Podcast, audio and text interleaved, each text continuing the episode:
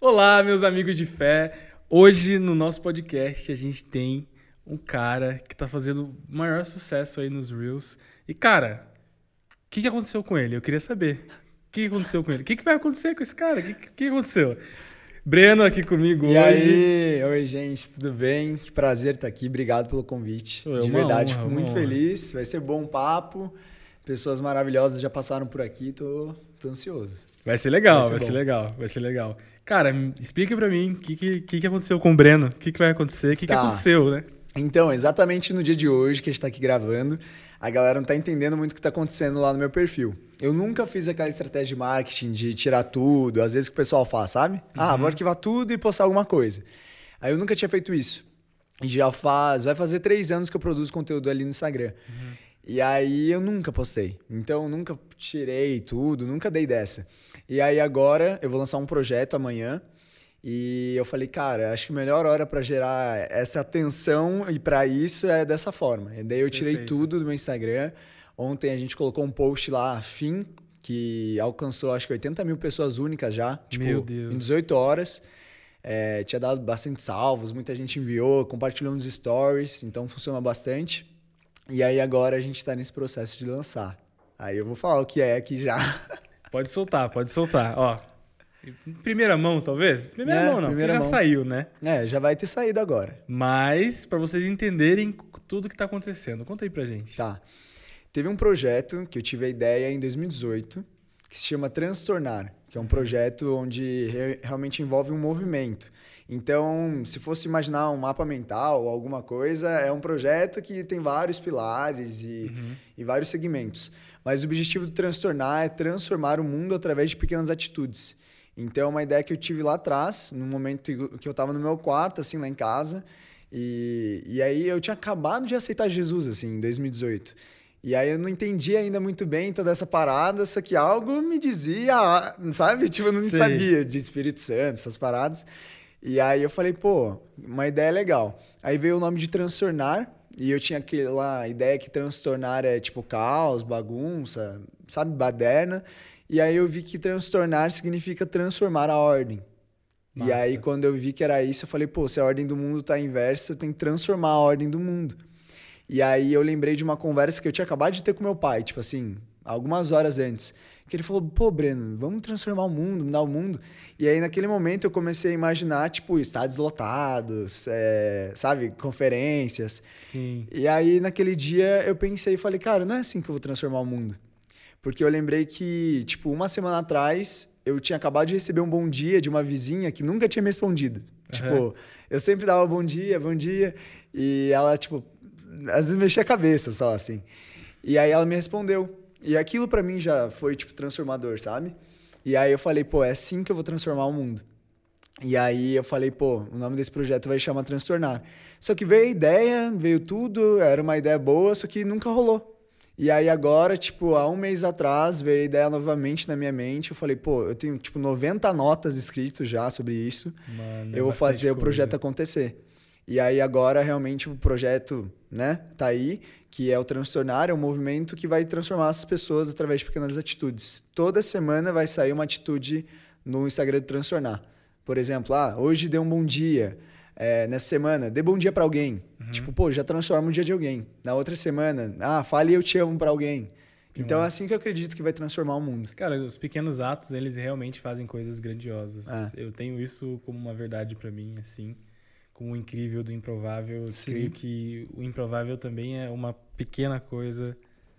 É o efeito dominó, né? Aham. Chama. Eu creio no efeito dominó do Boa. bem também. É isso. Pô, é uma boa. E a primeira coisa que vocês vão lançar, qual é o primeiro ato que vai sair? É do bom dia. É o do Bom Dia? Dê bom dia pra alguém. Ele já sai amanhã, não? Ele sai, você vai Ele lançar sai- amanhã? Lança amanhã e sai na segunda-feira. Entendi. Amanhã, no caso, só pra gente. É. é, amanhã é dia 4 de, de, de julho, Isso. no caso, sexta-feira. Aham. De junho, né? E aí amanhã lança o projeto.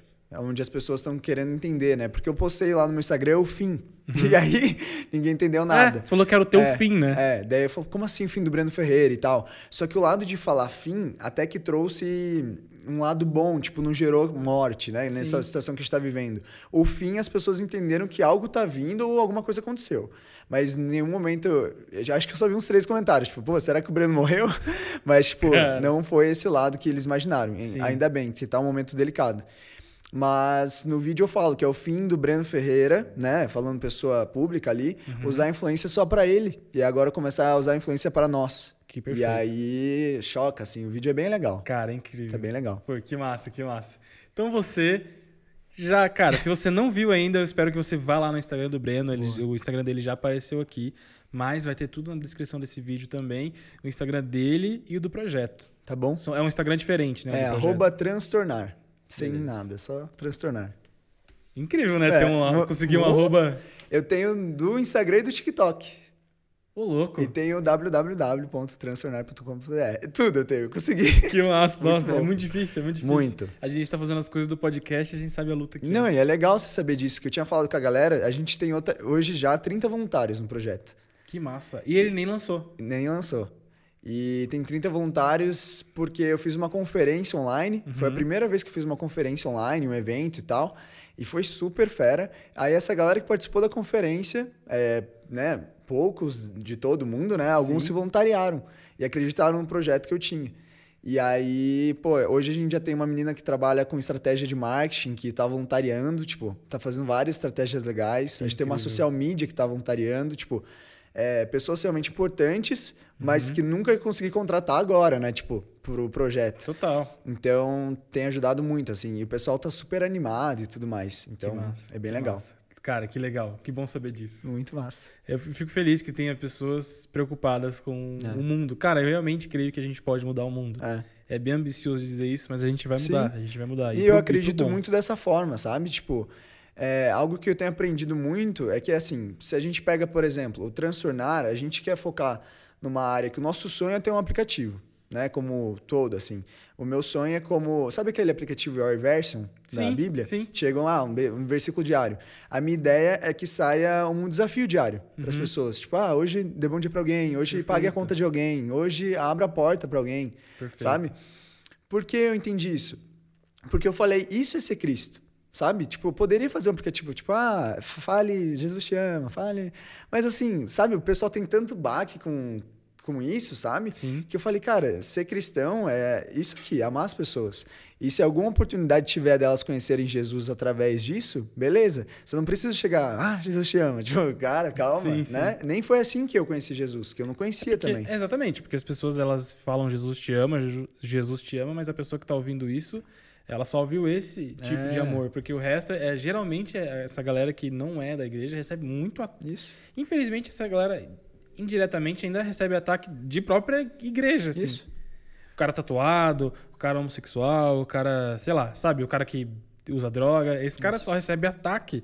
E pra ele que tá recebendo ataque o tempo todo, é, você você chegar com Jesus te ama, ele vai ficar, será que ama mesmo? É. Que Jesus Essa é galera você dele aí falando, tá né? só me jogando pedra. Isso. Eu não quero esse Jesus, né? Sim. Então é bem chocante. Tipo, eu vejo que esse lado do aplicativo que a gente quer trazer, tipo, pô, Uhum. esses posts diários, a ideia do aplicativo também que é muito legal. Eu queria realmente, é, sonhos grandes, né? Não que vão ser feitos agora, mas tem que ter algum projeto. A minha ideia é que o Transtornar tenha alguma disponibilidade de ter uma área no aplicativo de psicólogas Uhum. ou psicólogos, para que as pessoas pudessem ter uma psicó... um psicólogo são, sabe? Tipo, Sim. pô, é direito de alguém ter um psicólogo bom, sabe? Sim. Tipo, ter um psicológico bom, assim, é o direito de qualquer pessoa. Então a gente tem esse sonho, é, tem o sonho de causas, que é o que eu queria falar, tipo, muito aqui nesse momento agora que eu lembrei, é, que eu aprendi muito o quê? Não adianta eu, como cristão, só resolver problema. Uhum. Então, se eu for em alguma comunidade, ou até mesmo o pessoal fala muito da África e tudo mais, e eu for lá e só dar alimento, é resolver problema. Sim. Não que não precisa dar, com certeza. Mas além de eu dar o alimento, por que, que eu não trago uma solução?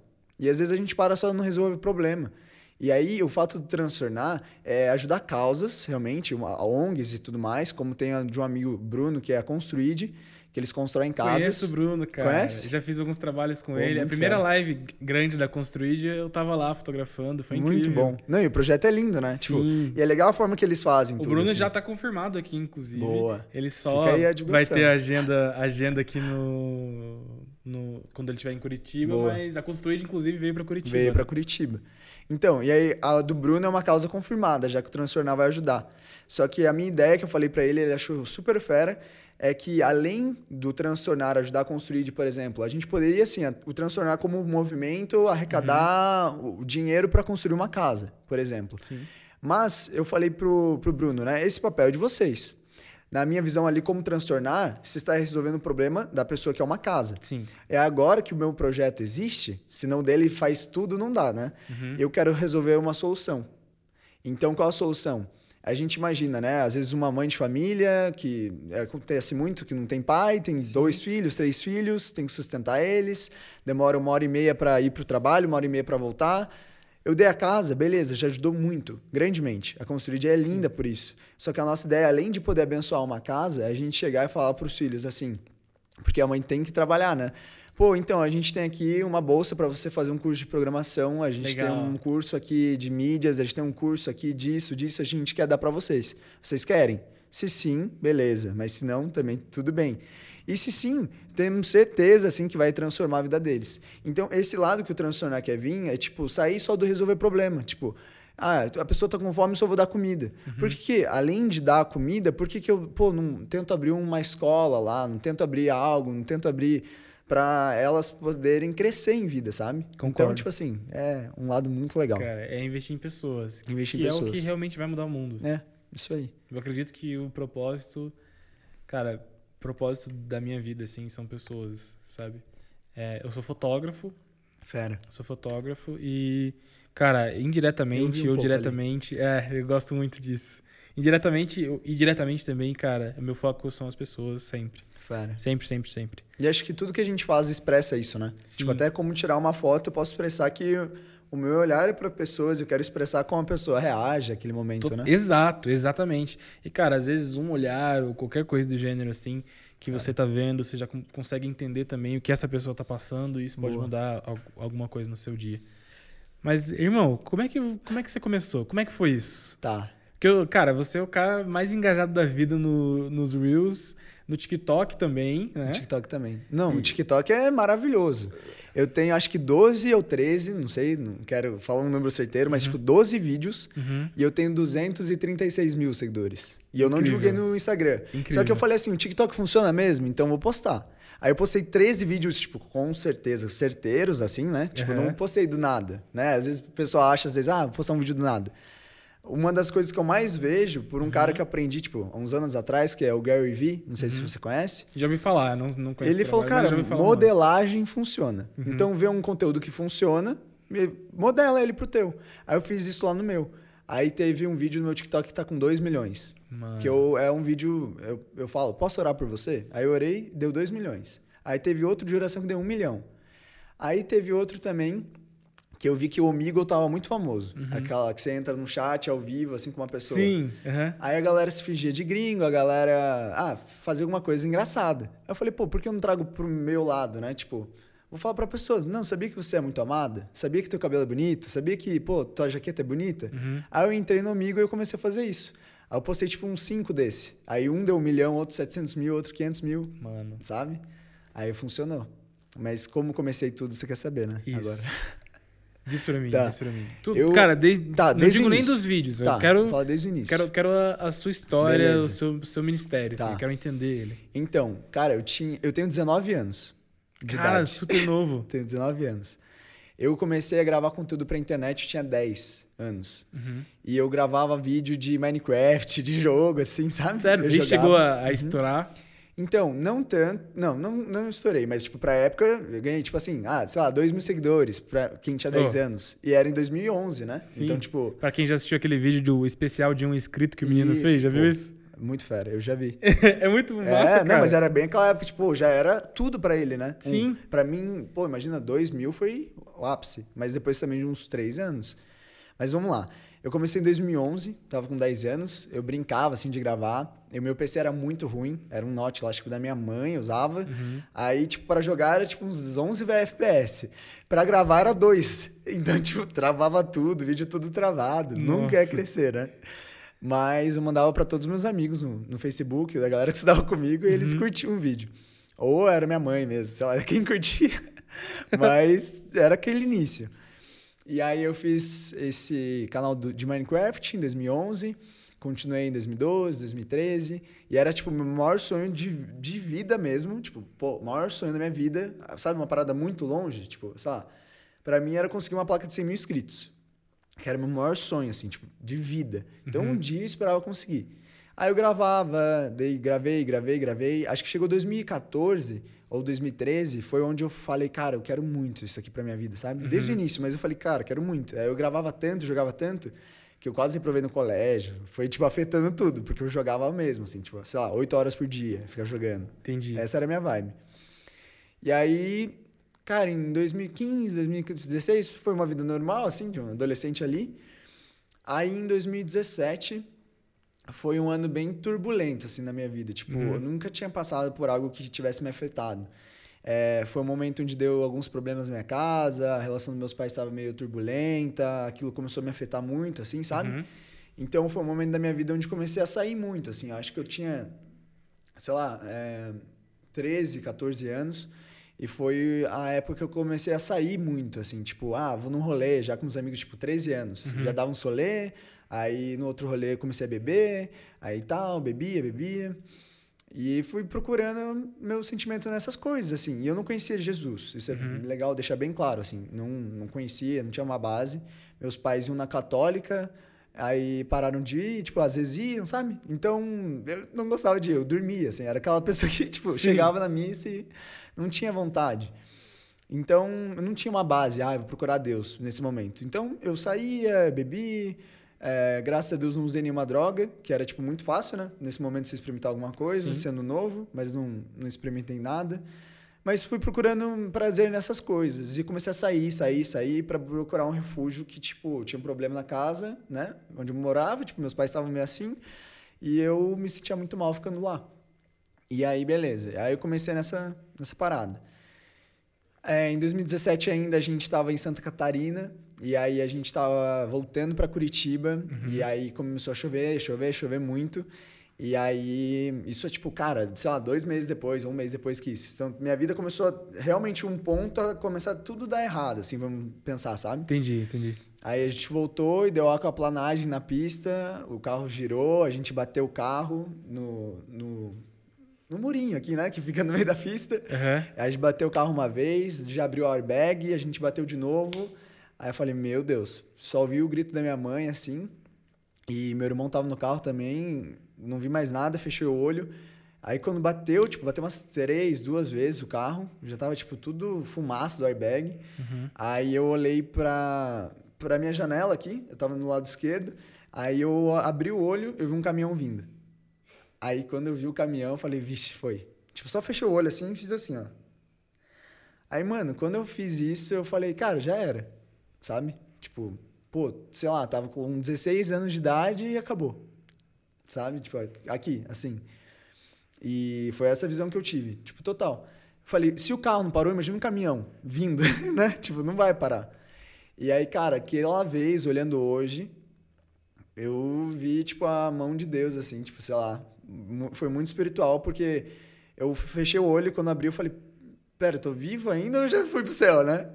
E aí eu abri, tipo, de verdade, assim, é, até me arrepia falar, fico até um pouco emocionado.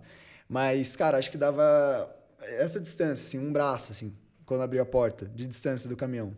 Cara. Então ele parou, tipo, muito em cima. Tipo, a minha janela eu via metade, assim, do caminhão, né? E aí ele parou, abriu, tava chovendo muito, ele ajudou meu pai. Meu pai tinha feito um corte no braço, que o airbag abriu e estourou no braço dele. Nossa. Então cortou o braço e, e, aquela loucura. Mas a gente estava vivo, todo mundo. O máximo foi esse corte. É, o caminhão parou, ajudou a gente. E aí a gente foi até um posto ali. O carro deu perda total, né? Tipo, deu PT, então ajudaram a gente até um posto. Uhum. E ali veio o guincho, aí foi todo aquela, aquele trauma de acidente, né? Tipo, você volta dentro do teu carro, em cima do guincho, você acabou de passar por um acidente, o carro tá todo detonado. Com os airbags pra fora. É, e meus pais, eles ficaram no caminhão, né? Que não tem espaço para todo mundo. E aí o meu irmão ficou ali. Então, tipo, voltar, sei lá... No carro. Duas horas, três horas em cima, sabe? Foi meio chocante. E aí eu cheguei em Curitiba. E, e isso, assim, eu vejo na minha vida que, tipo, não foi um fato de eu crer em Deus, sabe? Às vezes as pessoas acham, ah, pode acontecer algo assim fatal, algo meio desesperador, e você fala, pô, Deus me salvou. Mas, tipo, eu não tinha nem consciência direito. Acho que eu devo ter falado obrigado, Deus, sabe? Uhum. Só que não mudou a minha vida. Tipo, ai, agora fui livre da morte. Parei de beber. É, não. Eu cheguei lá, acho que numa quinta, na sexta eu saí e minha vida continuou. Aí, tipo, acho que duas semanas depois, meus pais tinham um restaurante e eu tava lá no restaurante e meus pais estavam acabando de abrir outro restaurante. Então eles não estavam lá. Uhum. E aí do nada eu tava ali na cozinha, sei lá, fazendo o que naquela hora e começou a pegar fogo na cozinha. Tipo Uhum. assim, sabe? Pô, a vida tava Hoje eu vejo assim pensando, eu acho que espiritualmente tava loucura assim. Uhum. Pelo o que eu já fiz, eu acho de realmente impactar vidas, a minha vida é destinada a isso. Uhum. Eu vejo que acho que, tipo, o amigão lá de- não tava feliz que eu tava tá, pra onde eu ia ir, sabe? Entendi. Porque aquele momento da minha vida foi bem. Tipo, depois desse acidente, agora, que pegou fogo na cozinha. é, E eu posso até meio terminar aqui, porque pegou fogo. E aí conseguiram pegar, apagaram tal. Não pegou fogo em mim e nem em ninguém. Pois é, foi alguma. Prejudicou o restaurante muito? Não, Não, tudo tipo, bem? queimou uma parte, assim, da, ali da cozinha só, mas arrumaram e foi tranquilo. Que bom. Mas, tipo assim, foi bem desesperador tudo que aconteceu. Eu tive que sair correndo, chamei meus pais, foi uma doideira. O momento foi bem preocupante, sabe? Eu ajudei as meninas a cozinha, então eu fiquei com muita fumaça, fiquei meio tonto, tava naquela parada, mas não aconteceu nada. Mas depois desse momento da minha vida, eu creio que mais um mês depois, um mês e meio, foi quando eu aceitei Jesus. Então eu vejo assim, tipo, espiritualmente era tipo tudo dando errado, não que, ah, sei lá, falando aqui de um assunto tão delicado que ele poderia ter posse sobre a minha vida, de fazer alguma coisa comigo, né? Mas eu vi que era um momento que tipo tudo para me destruir. Desde o meu psicológico com meus pais, da minha vida no acidente e ali a preocupação de, pô, tudo tá dando errado, sabe? Sim. Então, quando eu aceitei Jesus naquele momento, em 2017, foi um momento assim fora do comum é, para minha vida, porque eu tava muito mal. E aí foi muito, muito legal, lembrando até do transtornar, como eu aceitei Jesus. Eu tava ali com já 16 anos, e aí eu cheguei no meu colégio, Gustavo, um amigo meu, ele falou, pô, mano, você não quer ir num evento e tal? Eu nem sei como ele me abordou direito, assim, né? Mas falei, o que que é? Ele me deu um cartãozinho, é, o evento se chamava Segredo, ou Segredo, e aí eu falei, pô, legal, né? Vamos ver qual que é desse vamos segredo ver. aí. E aí eu falei, quando vai ser? Dele, pô, na próxima sexta. Aí eu falei, putz, tipo, sexta-feira é dia de rolê, né? Tipo, Sextou. não tem como, não tem como ir num rolê assim. E ele ainda não tinha falado entender que era uma igreja, tava tentando me evangelizar, assim, né? Tipo, mano, vai ser legal, chega aí, esse endereço. Tipo, não falou que era igreja. Aí, uns três dias depois, ele falou que era, deu, tá. Aí, tipo, chegou na quarta-feira lá, na próxima semana, cancelaram o rolê. Eu, eu acho ainda que eu ia no rolê, tipo, se tivesse o rolê, né? O rolê é a igreja, acho que não é rolê. Mas cancelaram o rolê, e aí eu falei, pô, eu vou, vou então. Aí eu cheguei na igreja, eu era bem aquela pessoa que tinha visão, tipo, ah, que usa um terninho, que pá, tudo certinho, que tem que dar dinheiro pro pastor, vão roubar minha grana, eu tinha toda Sei. essa visão. E era o que eu via, assim, de igreja. E eu cheguei lá, vi uma galera descolada, vi uma galera de boa. E aí eu falei, pô, é legal aqui. Tipo, pô, é fera o lugar. E aí, quando eu cheguei lá, era até um adolescente que pregou. Tipo, o menino tinha minha idade. Massa. E aí, quando ele começou a falar, eu não sei o que ele falou, nem lembro o que ele falou. Eu só lembro que quando ele falou assim: Ah, se tem alguém aqui hoje que quer aceitar Jesus como seu único e suficiente Salvador, levanta a mão.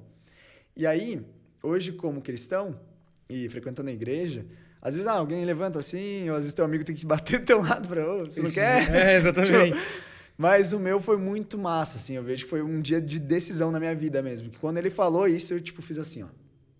Sabe? Tipo, Que massa. levantei muito alto e eu já tava chorando muito, muito, muito, muito. A presença do Espírito Santo tava sendo muito forte na minha vida, assim. Que incrível, cara. E aí, aquele dia eu fui lá na frente e tal, é, repeti a oração. E, pô, mano, a minha vida transformou, assim. Tipo, literalmente da água pro vinho, assim, transformou numa forma surreal, assim, porque eu era o menino lá do início que jogava, que gostava de internet, ficava jogando muito, ficava dentro de casa no PC. Aí comecei a dar rolê, então comecei a mais conversar com a galera, ser mais social. E aí começou a dar problema lá, e, sabe, tipo, doideira. Então, tipo assim, é, minha vida tava cheia de mudanças de adolescência. E eu falei, pô, eu quero esse Jesus. E aí, quando eu aceitei Jesus, tipo, transformou a minha mente, mano. Tipo, a minha forma de viver, a forma que eu olhava para as pessoas, foi muito simultâneo, sabe? Tipo, muitas coisas levaram um tempo. Mas eu tive um clique aquele dia, eu falei, pô, mano, tem um caminho mais excelente. Pelo que eu entendi naquele primeiro dia. Eu falei, pô, tem um caminho mais excelente. E se eles. E eu tava meio assim ainda. Se eles falam que esse Jesus existe, eu quero esse Jesus. Esse Jesus que ama, esse Jesus que não julga. É esse Jesus que apresentam. Então eu quero. E aí foi aí que eu aceitei Jesus. Que Daí massa. foi, fluiu. Que massa, que massa. Mas é, tem, tem mais coisa, dá pra fluindo, né? Cara, eu, eu quero ir ouvir, eu quero ir Tá. ouvindo, quero ir ouvindo. Então Tudo vamos lá. Essa balinha tá me chamando aqui. Cara, né? pode pegar, é toda sua, é pra você. Vou pegar um aqui. Tem um pote inteiro pra você, Hum. cara. Boa. Então vamos lá. Como que eu vou falar agora? Gruda tudo no dente, né? Mas é, cara, é o desafio desse podcast. Só pra não falar. Tá tranquilo. Tá. Mas vamos lá. Aí, eu citei Jesus. E, cara, eu tô pensando em tanta coisa, tão novo até que eu até bugo. Mas quando eu citei Jesus, eu tava fazendo uma festa. Chamava Space Movement. E. hum, Até esqueci de abordar no meio do caminho, porque eu aceitar Jesus e a parada. Aí ele foi muito mais forte, né? Mas eu fiz uma festa de 15 anos, Em que foi de em que momento aniversário. foi isso? Antes de aceitar Jesus. Antes de aceitar Jesus. Eu fiz uma festa de 15 anos, é, de aniversário, assim, tipo, com os amigos. Não aquela festa de 15 anos que as meninas fazem, mas tipo uma festa. E eu queria fazer uma festa fera. Então eu chamei DJ, um monte de coisa, aluguei um lugar, só que não tinha grana. Uhum. Tipo, meus pais não iam pagar uma festona pra mim, assim, né? Tipo, ah, então uma festa de 15, Como é que assim. você fez? Você vendeu ingresso pra Eu vendi festa? ingresso. Sério? E aí eu falei, cara, eu vou fazer uma festa muito fera, vai ter DJ, vai ter, sei lá, não, não divulguei, acho que tinha bebida alcoólica, de algum momento foi parar lá, alguém trouxe. Aham. Mas tipo, tinha bebida, comida, um monte de coisa. E eu divulguei pros meus amigos. Eu falei, cara, 15 é o ingresso. Aí comprou, comprou, comprou, comprou. Aí chegou um momento que falaram, pô, posso chamar um amigo? Eu falei, pode. Posso chamar um amigo? Pode. Aí um amigo do outro foi comprando. Entendi. Só que eu esqueci, acho que em algum momento que era meu aniversário, né? Tipo, ah, vai chegar a Meu galera. empreendimento aqui É, já. e aí vendeu. E eu nunca ouvi, não tinha, não sabia de empreender essa época, né? Uhum. Eu só tava vendendo. E aí eu vendi esses ingressos, cheguei lá, tipo, meu aniversário foi 230 pessoas. Meu Deus. Tipo, meu aniversário. Então era, era muita gente, tipo, muita assim. Eu até tava lembrando hoje da festa que eu baixei Snap, eu nem tinha mais Snap. Aham. Eu parei de usar em 2019. E aí eu vi uns stories aqui não, antes de vir pra cá no almoço da festa, assim, sim. Então, tipo, no meu aniversário tinha uma galera, assim, muita gente, era muita gente. E eu não conhecia, tipo, a metade. e aí foi uma doideira. Eu tava tipo, ah, vamos curtir hoje, vai ser legal. E aí dessa festa foi tão fera mesmo, foi tão legal a festa, que meus amigos do colégio eles começaram a falar, Breno, você não vai fazer outra? Aí eu fiquei tipo, pô, ano que vem, né? No meu próximo aniversário. Aí veio outra, e veio outra, e veio outra. Aí eu falei, quer saber, mano? Vou fazer uma festa. Tipo, do nada. E aí eu conversei com meu irmão, que é o Bruno, que é meu irmão mais velho. E aí eu conversei com ele e falei, pô, vamos fazer uma festa tal? Por eu ser de menor, não tinha tantas possibilidades, né? Tipo, eu tava com 15 anos. Então nem emancipado podia ser. Sim. Então, tipo, ele, por ser um pouco mais velho que eu, ele foi lá e falou, mano, bora. Aí tive ideia tal, a gente foi atrás de um amigo que sabia de é, criação de marca, pá. E aí o nome era Space Movement. Com a ideia de ser tudo espacial, uma festa nesse estilo matinê, para adolescente. E aí a gente foi lá, conseguiu um lugar, alugou um lugar que aqui em Curitiba, que era lá no Rebouças. E aí a gente conseguiu alugar esse lugar porque esse lugar era de um amigo do meu pai e ele fez um preço melhor, né? Porque é início, né? Sim, início sim. tem que começar em algum lugar, tipo, legal, mas a gente conseguiu esse benefício.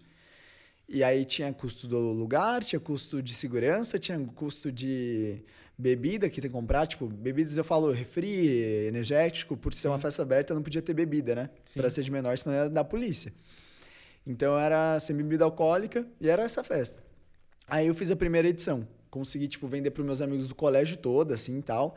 E aí foi umas 220 pessoas, assim, eu acho. E aí foi, pô, primeira festa, pá, bombou, Breno, pá, festona do Breno, curtiram muito. Aí eu falei, mano, vamos lá. Já marquei para um mês e meio depois a próxima festa. E aí a próxima festa que eu marquei, ela ainda era da Space, a mesma ideia. Só que daí eu comecei a vender ingresso pra galera do meu colégio e eles começaram a falar, pô, eu já fui. Então, tipo, vou na outra. Ué. E eu fiquei, putz. Tipo, por eles terem ido há um mês atrás na festa, eles falaram, não, na próxima eu vou. Só que, tipo, meu, se eu não vender agora, não, Não vai, vai ter, ter próxima. tipo, não tem essa aí. Sim. Só que eu não falava pras pessoas, né? Senão elas iam comprar por dó. Sim. E aí eu fui, fui, e a galera não comprava. Tipo, não comprava. De verdade, eu acho que eu tinha vendido, tipo, 20 ingressos. Tipo, e pra pagar só os custos, né, de tudo, é, sei lá, pelo menos uns 100 ingressos. Não sei, por aí, eu acredito. E, pô, tava assim, desesperador. Aí faltava duas semanas e tinha vendido, acho que ainda 20 ingressos. Meu. Aí eu falei, pô, mano, o que, que eu faço? Eu não tinha influência na internet, eu não postava TikTok, não postava Reels, não postava nada. Eu falei, cara, o que, que eu faço? E aí eu falei, mano, eu vou começar a sair uma aula antes da minha aula e ir em outros colégios. Tipo, vou fazer isso. E ali eu já postava no Instagram da minha festa, como foi a primeira. Então tinha uma base, né? Não era aquela primeira. E aí eu comecei. Aí eu fui no Bom Jesus, fui no Positivo, fui no Dom Bosco, fui no Marista, fui no Medianeira, fui em vários colégios, que eram os colégios legais aqui em Curitiba. E aí eu cheguei nesses colégios e vendia 10 ali, 15 aqui, 10 ali, 20 aqui e tal. E começou a vender, vender, vender. Aí na semana da festa, já tinha vendido uns 100. E aí eu comecei a ir nesses colégios, a galera já sabia mais que eu ia estar lá. E aí cheguei um dia na frente do Bom Jesus, vendi 20. No Medianeira vendi 30. Tipo, em uma vez, assim, um dia. Tudo no dinheiro, assim, a galera dando, assim. E aí foi indo e vendi, tipo, daí deu 200 pessoas, eu acho, na segunda festa. Daí foi, pô, deu a segunda festa, foi. Aí a terceira foi a melhor, assim, das duas, né? Que daí foi a galera que foi na primeira, a galera da segunda e os amigos da galera da primeira e da segunda. Nossa. Então foi a primeira festa que Quantas a gente pessoas? lotou. Deu 430 pessoas. Meu Deus. E aí deu essa terceira festa, aí eu falei pro Bruno, falei, Bruno, chegou a hora de mudar de lugar. Tem um lugar que eu sonho desde o início, que é na frente do Pátio Batel lá, tipo, ia ser muito mais caro, por ser num bairro mais nobre aqui em Curitiba, né? E aí eu falei, pô, o lugar é fera, tem luzes no teto, pá, a galera vai achar muito fera. E aquela hora eu já tava com a mente mais empreendedora, porque eu comecei sem saber o que era empreendedorismo. Só que naquela época eu já tinha comprado um livro do Flávio Augusto, Uhum. que é o Geração de Valor. Então foi o primeiro livro que eu li na vida, tirando os do colégio. E, e eu li aquele livro, tipo, li em três dias. Aquele dia até reparei que eu não, não era que eu não gostava de ler, eu não gostava de ler os livros do colégio, né? É tipo que Sei, sei. eu gostava de ler aquilo ali. Aí aquela hora eu já falei, Bruno, dá pra gente mudar de lugar, porque lá tem área VIP, tem camarote, já dá pra cobrar mais aqui, dá pra cobrar mais ali. E daí já tava com esses pensamentos, né? E ele falou, então beleza. Aí a gente foi lá, teve uma reunião com, com o pessoal de lá. E, e eles gostaram, assim, da ideia. Tipo, curtiram e tudo mais. E aí passaram, pô, o nosso aluguel é 8 mil. Eu fiquei, meu Deus. Tipo, cara, 8 mil reais, quem consegue pagar de aluguel em um dia pra festa, quem faz uma festa que tem bebida alcoólica, né? Que o bar vende muito, né? Era 8 mil reais um dia. Um dia, uma noite ali. Uma, Entendi. o lugar ali, 8 mil reais. Aí eu falei, mano, tipo, a gente tava pagando mil e pouco ali no, no mano. 8 mil? Nossa, é. É, tipo, fora. E aí eu falei, Bruno, tipo, pensando, acho que pensamento eu falei, eu não lembro. Na hora eu fiquei, tipo, olhei pra ele, tipo, mano, não dá, né? e aí a gente conversando, desenrolando. Daí eles, não, por que que a gente não faz um. A gente gostou muito do projeto e tal, por que a gente não faz uma parceria? Vocês fazem aqui todo mês uma festa. Tipo, era um mês e meio de distância, dois meses. Agora, todo mês vocês fazem uma festa aqui no sábado. E aí vai à tarde. Que daí eles podem fazer uma festa à noite. Então eles não seriam, estão perdendo. Uhum. Aí tá, cobraram 4 mil. Ainda era, tipo, altíssimo. Só que pro lugar, eu falei, Bruno, dá pra fazer. Porque eu já tinha em mente que dava pra monetizar muito mais com área VIP e camarote do que só uma pista. Eu falei, mano, pode ser. Todo, todo mês a gente vai fazer uma festa aqui. 4 mil reais. Bum. Fechou. E aí eu falei, mano, vamos começar. Daí eu falei, tipo, vamos começar essa festa. Comecei a divulgar mais no Instagram, no Stories e tal. Meu Instagram começou a crescer também por causa da festa. Uhum. E aí a gente divulgou, galera, lugar novo. Vai ser nesse lugar aqui, é, nesse dia tal. Tipo, uma divulgação sinistra, assim. Eu nem sabia de marketing, mas eu fui aprendendo tudo no YouTube. O YouTube me ajudou em tudo, assim. E eu falei, mano, vai ser assim, assim, assim. E aí, quando eu divulguei, eu já tinha feito um plano antes de divulgar, de ter um promoter em cada colégio daqueles que eu tinha vendido. Aham. Então, eu coloquei uma, uma pessoa que estudava em cada colégio para vender lá nesses colégios. E aí tirava a pressão do Breno vender. Já tinha esses lugares. E ainda eu consegui um ponto de venda no shopping Palladium, aqui em Curitiba, para conseguir vender meus ingressos. Então eu falei, mano, agora vai funcionar. E meu irmão achando que eu era bem louco, assim. Né? Tipo, só que é, é legal lembrar nessa época que meus pais, eles acharam que era loucura na primeira Uhum. por eu fazer uma primeira festa, tipo, porque literalmente agora é legal falar sobre isso, tipo, empreender sendo jovem, né? Uhum. É, se eu desse errado na primeira festa, ninguém tivesse comprado, meus pais teriam que pagar e acabaria a festa ali. Sim. Tipo, não tem como. Eu não ia tirar, eu não trabalhava, não tinha como tirar dinheiro de algum lugar. Mas porque eu me dediquei, me esforcei e tudo mais, a primeira festa deu certo. E aí pela primeira dar certo, meus pais acreditaram em mim. Então, às vezes tem muita gente que me segue, que às vezes tem 15, 16, às vezes 20 anos, 20 e poucos, Uhum. e pergunta, Breno, tipo, é, não, não, 20 e poucos não, mas tipo, mais novo. Pergunta, Breno, seus pais acreditam nos teus sonhos? Os meus não acreditam, os meus acham que não vai dar certo. Eu falei, o meu também não acreditava. Só que eu mostrei resultado. E o resultado ele vale com mais que muita coisa, né? No meu caso foi Então, mais ou menos parecido também. Eu mostrei. Eu falei assim, cara, essa festa deu certo, eu não tive que me explicar, eles acreditavam. Mas quando eu ia pra essa, esse lugar que o- só o aluguel era 4 mil, tipo, só o aluguel. Então ainda tinha segurança, tinha custo de bebida, comprar tudo. Tinha quatro vezes maior que o outro é. de custo E, quase. tipo assim, tinha muito custo. E o lugar não era maior. Eles só tinham camarote e era VIP. E eles não tinham essa visão. Tipo, pô, aquele lugar tem o mesmo tanto de pessoas, como que você vai. Não vai bater. Então eles super preocupados, sempre falavam comigo, só que eu acreditava naquela visão. Isso que eu acho muito importante para quem quer abrir alguma coisa. Acredita naquilo que você vai fazer. Eu acreditava que lá ia dar certo, né? Mesmo que o custo fosse mais alto. E aí eu fiz todo esse planejamento, promoter, colégio, no shopping, divulguei no Instagram. Daí quando eu divulguei, foi tipo assim, muita mensagem, chegou mensagem ali, mensagem ali, mensagem ali. Aí eu já comecei a abrir uns grupos de WhatsApp com várias, várias pessoas que já tinham participado da festa e já fiz tal. Tava fazendo um lançamento sem saber o que era lançamento, né? Tipo, sim, sim. Tava fazendo uma parada meio. E aí, em uma semana, vendeu todos os ingressos. Uma semana. Tipo, ainda faltava três semanas pra festa. Incrível. Então, vendi tudo em uma semana. Aí lá eu vendi 500 ingressos. Era o que cabia. 500 ingressos. Sendo eles uma mudança bem legal. A pista lá no outro era 25 reais. Uhum. Começou com 20, depois foi para 25. É, esse lugar, a pista já foi para 35. Tipo, teve que aumentar, né, por conta do custo. Mas eu acreditei tanto na, na festa que falei, pô, a festa tá hypada pro meu irmão, né? Falei, cara, o, o preço agora, o valor de ir na festa é muito maior que o preço, né? Sim. Eu falei, pô, 35 o primeiro lote, 40 o segundo e 45 o terceiro. Uhum. E aí a área VIP tinha. Era 60 reais, que tinha energético liberado, suco, pá, doce, Uhum. essas coisas de, de adolescente. E a- o camarote tinha quatro, era tipo 1.100 reais. Eu falei, mano, é, é porque a, a festa pegou um hype que eu falei, pô, vai vender. Só que eu não vou só pra fazer dinheiro.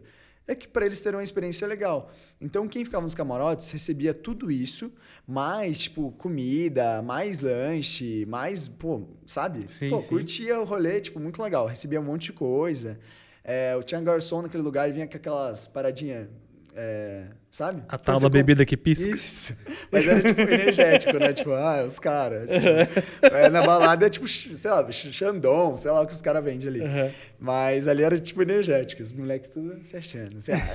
Tipo, tudo. ah. E, e hypou. Tipo, vendeu tudo. Vendeu os primeiros lotes, o segundo e o terceiro. Porque a gente dividiu em quantidade né, de pessoas. Então vendeu o primeiro lote, a gente já fez o segundo, tudo em uma semana. E aí, naquela festa, tipo, vendeu tudo, foi, tipo, muito boa, hypou demais e, tipo, lucrou muito. Então, eu falei, mano, o que, que eu fiz? Tipo, eu tenho 15 anos. E, tipo, deu... Ah, vou abrir que já passou também o tempo, né? Mas aquela festa de lucro deu 14 mil reais. Mano. E eu tinha 15 anos de idade. De Então, lucro deu 14 de mil reais. lucro, deu 14 mil. Então, tipo assim, foi muito bom. Porque só eu lembro que só a área VIP pagou todos os custos da festa. Aí o camarote e a pista inteira, que cabia 300 e poucas pessoas, era tudo lucro já. Então, tipo, pô, aprendi a fazer dinheiro aquela- aquele dia. Aí eu fiz aquela quinta edição, não, aquela quarta edição. E daí na quarta edição, que foi esse, boom, aquela festona, foi tipo uma semana e meia depois que eu aceitei Jesus. Entendi. Então, tipo, eu tava vivendo toda essa vida já de pá, pá, rolê, o Breno que faz festa e tal, a galera do colégio e tal.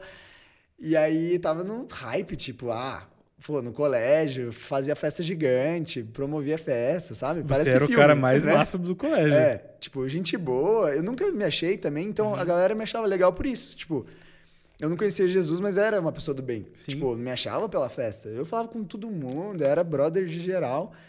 E. Então eu tava nesse maior hype da minha vida Uhum. como adolescente ali, né? E foi quando eu aceitei Jesus. Aí eu aceitei Jesus e eu fiz a outra festa, normal, a quinta, que foi tipo, vendeu tudo em uma semana também. Uhum. É, e aí comecei a perceber uma coisa dentro da igreja.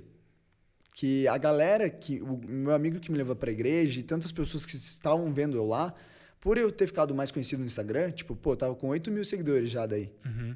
É, E era só a galera de Curitiba, então era, pô, uma, os adolescentes me conheciam, a galera da minha idade. Pelo menos algum lugar. Cada lugar de Curitiba que você Isso. for tem pelo menos um cara Alguém que. conhecia. É. E aí eu fui naquela igreja que eu ia na PIB, na Igreja Batista. E, e aí ali é uma igreja grande, vai bastante gente, adolescente, assim e tal. E aí eu cheguei lá, e aí, pô, a galera, eles curtiram muito que eu fui a primeira vez ter Jesus, viram assim, e eu continuei indo nas outras sextas. Mas quando eu fiz a próxima festa, eu percebi algo estranho. Tipo, em nenhum momento jogando na igreja, nada. Eu, tô falando, eu vou falar da situação humana, que todo mundo Sim. que é cristão sabe. Ou quem é fora também sabe. Tipo, que nem sabe o cristianismo em si como funciona. Mas a galera tinha esperança que quando aceitei Jesus, ia parar de fazer festa.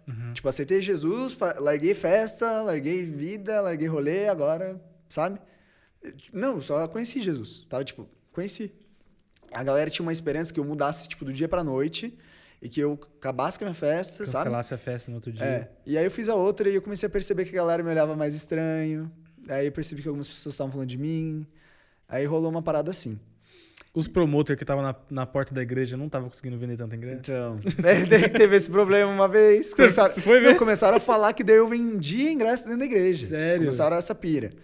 Porque a algum momento deve ter acontecido realmente algo. Acho que algum promoter, tipo, por eu ter aceitado Jesus e tava com uma influência ali nas pessoas, é, eu lembro que teve um dia que eu fui no culto, eu levei vários amigos que iam na minha festa, tipo, eu cheguei com 10 pessoas na igreja. Tipo, eu e mais 10. Uhum. E era promoter e tudo mais. E eu acho que algum dia alguém que ia na, na igreja, é, tipo, né, seguia o Instagram da festa e quis falar com algum promoter e eles combinaram pra comprar ingresso lá. Entendi. Aí já era. Nossa, o Breno tá vendendo ingresso da festa na igreja. Escândalo do- da graça ali. Entendi. então veio um bafafá que eu nem tinha feito nada. E acho que rolou realmente isso ali, de alguém vender. Mas. E foi fora também, sei lá. Tipo, adolescente, né? Tipo, nossa. É, e aí rolou isso. Aí passei essa situação chata. é, um mês depois rolou um tipo um exposit assim muito zoado.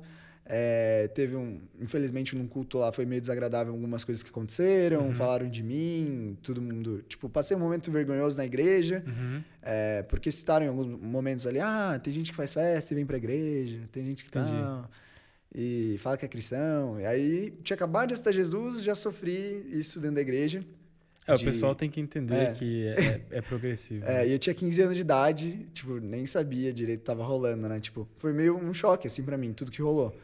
É, e falou novamente, nada com a igreja, gente. Foi situações ali dentro, normal, ali, que acontece de pessoas, às vezes, se preocuparem e se expressaram mal. Toda igreja tem isso. E, e, tipo, realmente, tipo, pô, será que esse mano entendeu que ele é de Jesus? Uhum. Será que ele mudou? Aí ma- mandaram essas daí, tipo.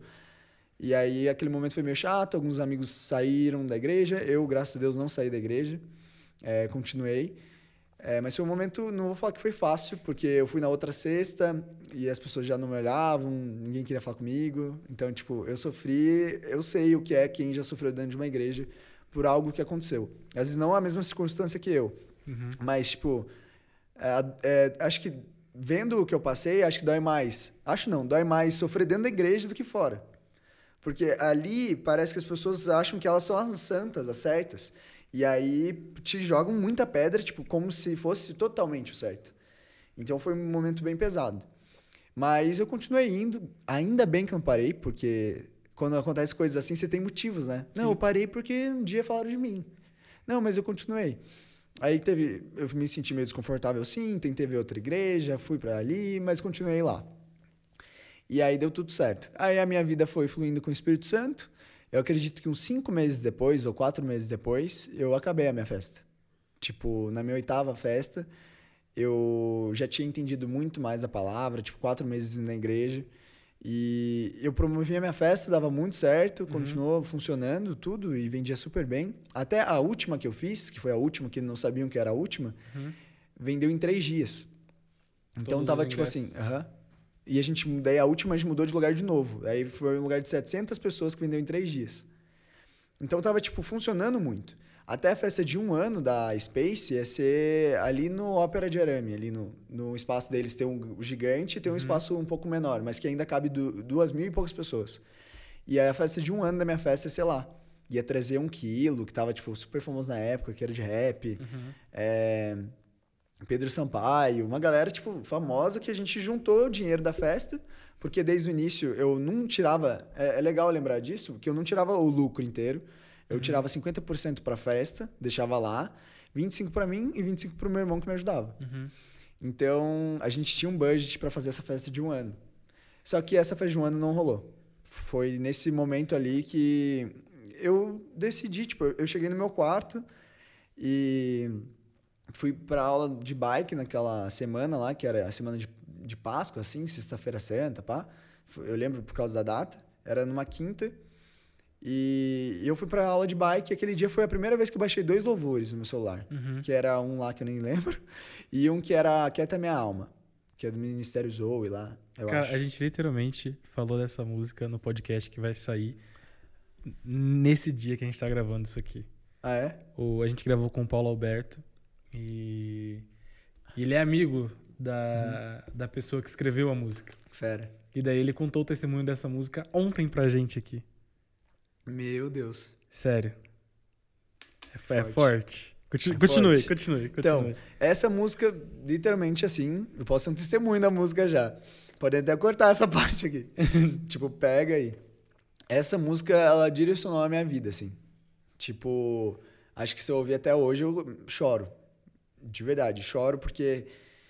Cara, aquele dia foi o primeiro louvor que eu baixei, tirando outro que eu não lembro qual é, então não me pegou muito assim. Mas eu fui pra aula ouvindo ele pedalando.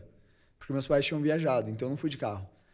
E aí, quando eu cheguei em casa, mano, eu cheguei no meu quarto e. Nossa. Eu cheguei no meu quarto, eu não tive, eu não tinha tido ainda alguma relação com o Espírito Santo. Tipo, antes daquele dia. Porque a, do transtornar foi depois disso ainda. Aquele dia eu cheguei no meu quarto, não tive envolvimento de pessoas para chegar a Deus, sabe? E eu coloquei aquele louvor em algum momento. Ah, não, não coloquei assim do nada. Eu lembro que aquele momento a gente ia assinar o contrato para fechar a festa de um ano. Uhum. E a moça que a gente ia na reunião, que ia ser às duas e pouco, ela cancelou a reunião, do nada. A mãe dela não passou muito bem. Uhum. E aquele dia eu não fui na reunião para assinar, que ia rolar a, a festa de um ano. Nesse fato de não ir, eu fiquei no meu quarto. E aí no meu quarto, não sei por qual motivo, né, raciocinando, assim, não tem um motivo, é, né, não tem lógica, assim. E eu coloquei essa música, Quieta Minha Alma. Aí, quando começou a tocar, Quieta é, teve partes, assim, que falavam tudo sobre o que eu estava vivendo naquele momento. Porque eu estava num momento que eu estava no auge ali do que eu estava fazendo. A minha festa estava indo muito bem, só que eu só ia já como um empreendedor. Uhum. Eu não, não curtia mais minhas festas, fazia umas duas festas já. Eu ia, eu olhava tudo aquilo, eu já via meus amigos pegando ali, ficando, né, com uma menina, e o pá, outro ficando com outra e tal. E eu já me sentia bem olhando aquilo, sabe? Tipo, doía em mim, assim, rasgava meu coração. Aí eu lembro que a música me incomodava muito já, as músicas tocavam, tipo, falavam muita coisa que já tava me quebrando, assim. Uhum. E aí eu tava bem incomodado.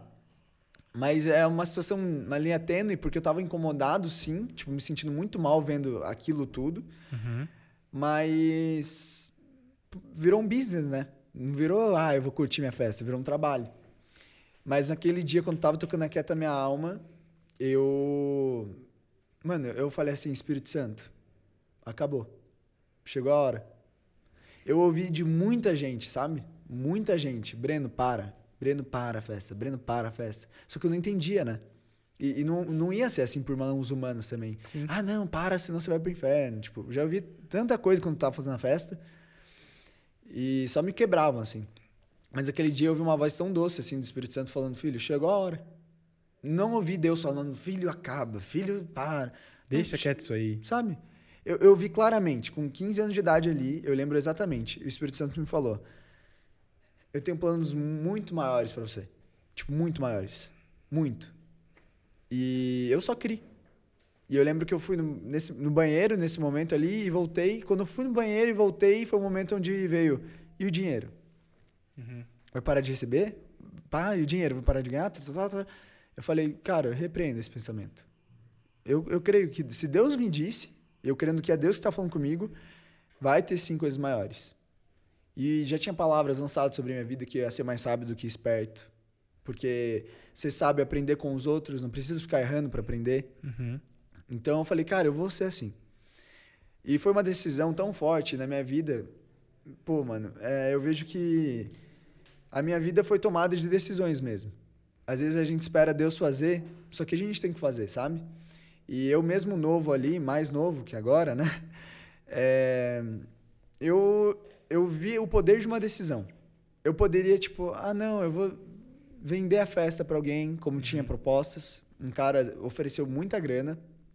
Eu até lembrei agora disso para comprar a festa. É, naquela mesma semana que eu parei, veio propostas disso, veio propostas daquilo. Só que eu falei, cara, como que eu vou vender algo se é para eu parar? Não bate, sabe? Veio propostas, veio disso, veio aquilo. Eu poderia negociar o que Deus tinha falado comigo. Só que eu falei, cara, é para acabar. Ah, Breno, mas vamos fazer outras festas. Tá bom, eu, a minha, não tem mais. E aquele dia eu decidi, na sexta-feira de manhã, eu fiz um vídeo, que tá lá no meu canal, que chama o Fim desse Ciclo, um novo ciclo da minha vida. É um vídeo que eu sento assim pela primeira vez falando de Jesus, nunca tinha falado disso. E eu, eu ligo a câmera e falo, gente, tal, eu decidi que a festa vai acabar. Porque Deus falou no meu coração que tem algo muito maior para minha vida, eu não sei o que é, não sei o que ele vai fazer. E eu creio nisso. E tipo, com alegria falando, se você for ver o vídeo. Não tava triste. Tipo, eu, eu, e eu só tava crendo, porque eu não tava crendo, tipo, ah, Deus vai me usar na internet. Tipo, não tava com uma, uma lógica. Uhum. Só creio que tinha algo maior. E aí, quando eu tomei aquela decisão, foi um vídeo muito bom, recebi muito comentário, assim. E aí eu lembro que eu cheguei na igreja naquela sexta-feira e foi até meio chocante, assim. Porque eu continuei sendo maltratado por muita gente de não me olhar mais, falar mal de mim, que eu sabia que tava falando mal, isso que é o ruim, né? Uhum. E aí, tipo, a galera meio que me abraçou muito naquele dia, sabe? E, e isso, assim, parece ser bonito, mas não é. Uhum. Porque é uma igreja que funciona assim, funciona por performance. Uhum. Então, se eu amo as pessoas pelo que elas fazem, eu não entendi nada. Então, aquele dia só faltou eu ser aplaudido, porque eu cheguei na igreja, pô, parabéns pelo vídeo, que vídeo, pá. E de pessoas que eu sabia que falavam super assim de mim, estavam tipo, pô, parabéns pelo vídeo. Como se agora eu posso chamar, depois que você escolheu fazer isso. Entendi. Então, aquele dia eu senti algo muito pesado, sabe? Uhum. Ao invés de sentir paz com a, com a galera falando, eu tava me sentindo como um lugar de milhares de pessoas que algum dia sofreu na igreja, como tem milhares de pessoas, e saíram da igreja. E eu tava falando, cara, todas as pessoas passam por isso. Tipo, elas erraram, vão jogar pedra. Agora, se elas fizerem algo que é bom para que, porque as pessoas dizem, agora el- elas vão amar. Tipo, é um amor por performance, então.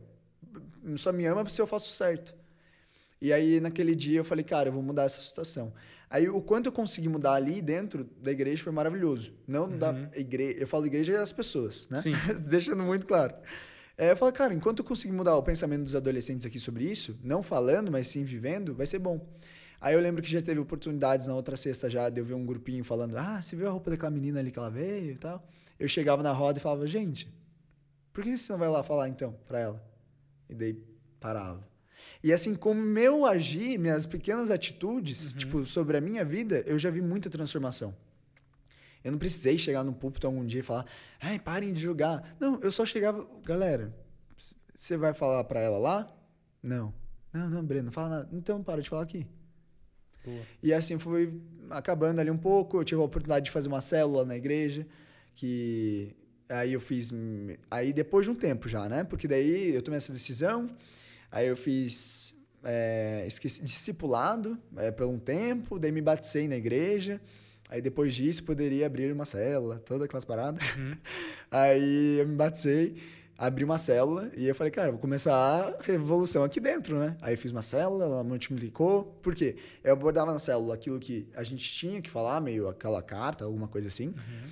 Mas eu tentava agir sempre na, na voz que eu tinha ali, falando, gente, ser cristão é amar, não é julgar, sabe? Tipo, eu tava tentando reverter o que fizeram um dia comigo para não acontecer com ninguém. Sim que eu fui uma das mínimas pessoas que sofreram e não saíram. Continuaram, é. Porque eu, tipo, não fui de lado, eu fui bem direto em mim ali, tipo, foi aquela bem... Então, eu tentei mudar e foi fluindo. Aí, nesse tempo, eu comecei a fazer vídeo, comecei a falar de Deus no YouTube, no YouTube. Isso no final de 2018 já daí. Comecei a falar de Deus, Deus. Daí, no Instagram, eu cheguei e falei, pô... Cheguei para um amigo filmmaker, o Lucas, lá de Angra dos Seis. Um beijo. Essa câmera é um sua beijo, aqui, Lucas. Continue abençoado. Ele é fera. Pô, ele, ele é um brother que estava comigo antes, eu, de eu conhecer Jesus e tudo mais, e ele viu essa mudança, assim. Uhum. E aí eu falei, pô, mano, é, eu tive uma ideia de gravar um vídeo de um minuto no Instagram, será que rola?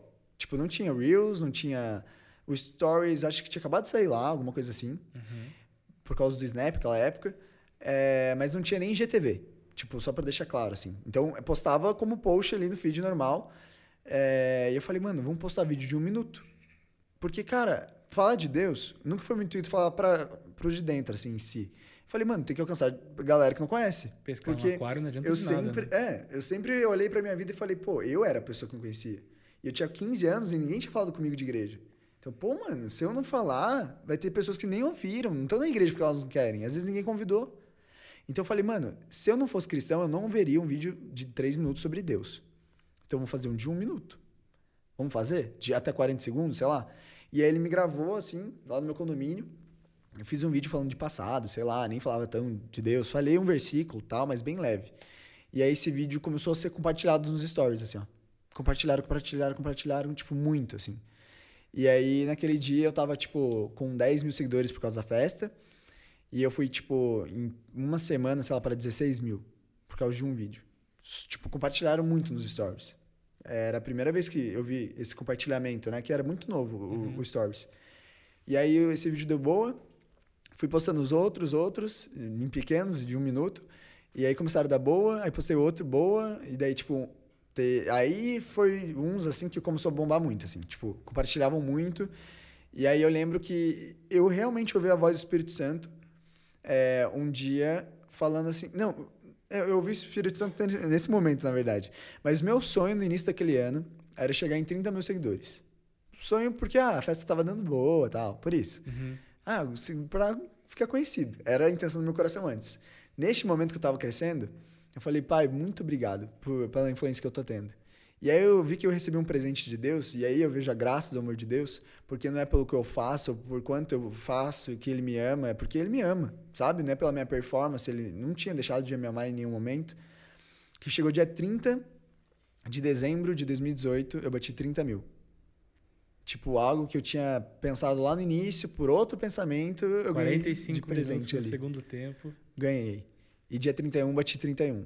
Aí dia 1 de 2019 bati 32. E porque um vídeo meu começou a viralizar muito, assim, no Whats, ali e tal. Uhum. E começou a dar muito certo o meu vídeo. E aí em 2019 eu falei para meus pais, outra decisão da minha vida, e falei: pai, mãe, eu quero viver disso. Falando de Jesus. Eu amo falar de Jesus. É isso que eu quero fazer. É isso que queima meu coração. E eu falei: para isso acontecer e para eu crescer, eu posso ir para São Paulo? Aí eles, tipo, Putz, voltou pra festa, né? Tipo, Do nada. Lá pro negócio de não. Será que ele vai? Pô, os pais, né, dessa nova geração não tem um momento de paz também. É, só doideira, né? tipo, ah, agora eu quero largar, não vou fazer faculdade, virar marketing digital. Arrasa pra cima. É, mas, cara, minha mãe sofreu muito, tá? Mas então, foi essa parada, né? Tipo, vamos jogar. Sim. E, e aí eles acharam, pá, mas eles. De novo, eu tava dando resultado. Tava ganhando seguidor, então ajudou. Tipo, eles viram, viram que tava dando boa, falaram, então vai. E aí eu tava, tipo, com 17 anos, tinha o terceirão ainda para fazer, o ano mais pesado do colégio.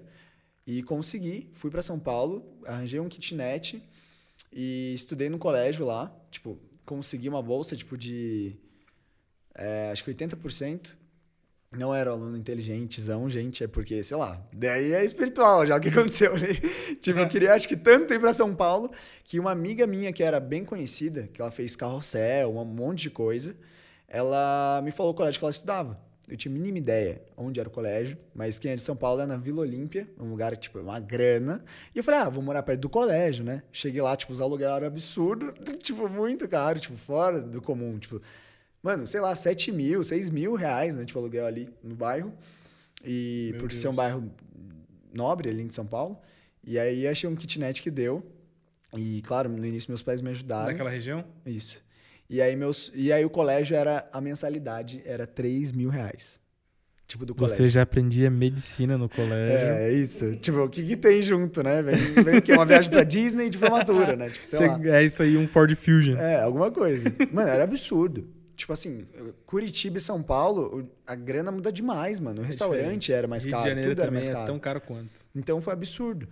Mas aí eu cheguei no colégio e, de novo, vivendo pelo espírito. Por isso que é muito bom viver pelo espírito, assim. É ilimitado viver no espírito, porque eu cheguei no colégio e aí quando eu fui na sala da diretora, eu percebi em alguns momentos, porque era caro, por causa do local, mas eu vi na, na parede que tinha muita foto de muito artista que Aí, estudou os lá. caras estudaram lá. E aí eu falei, quê?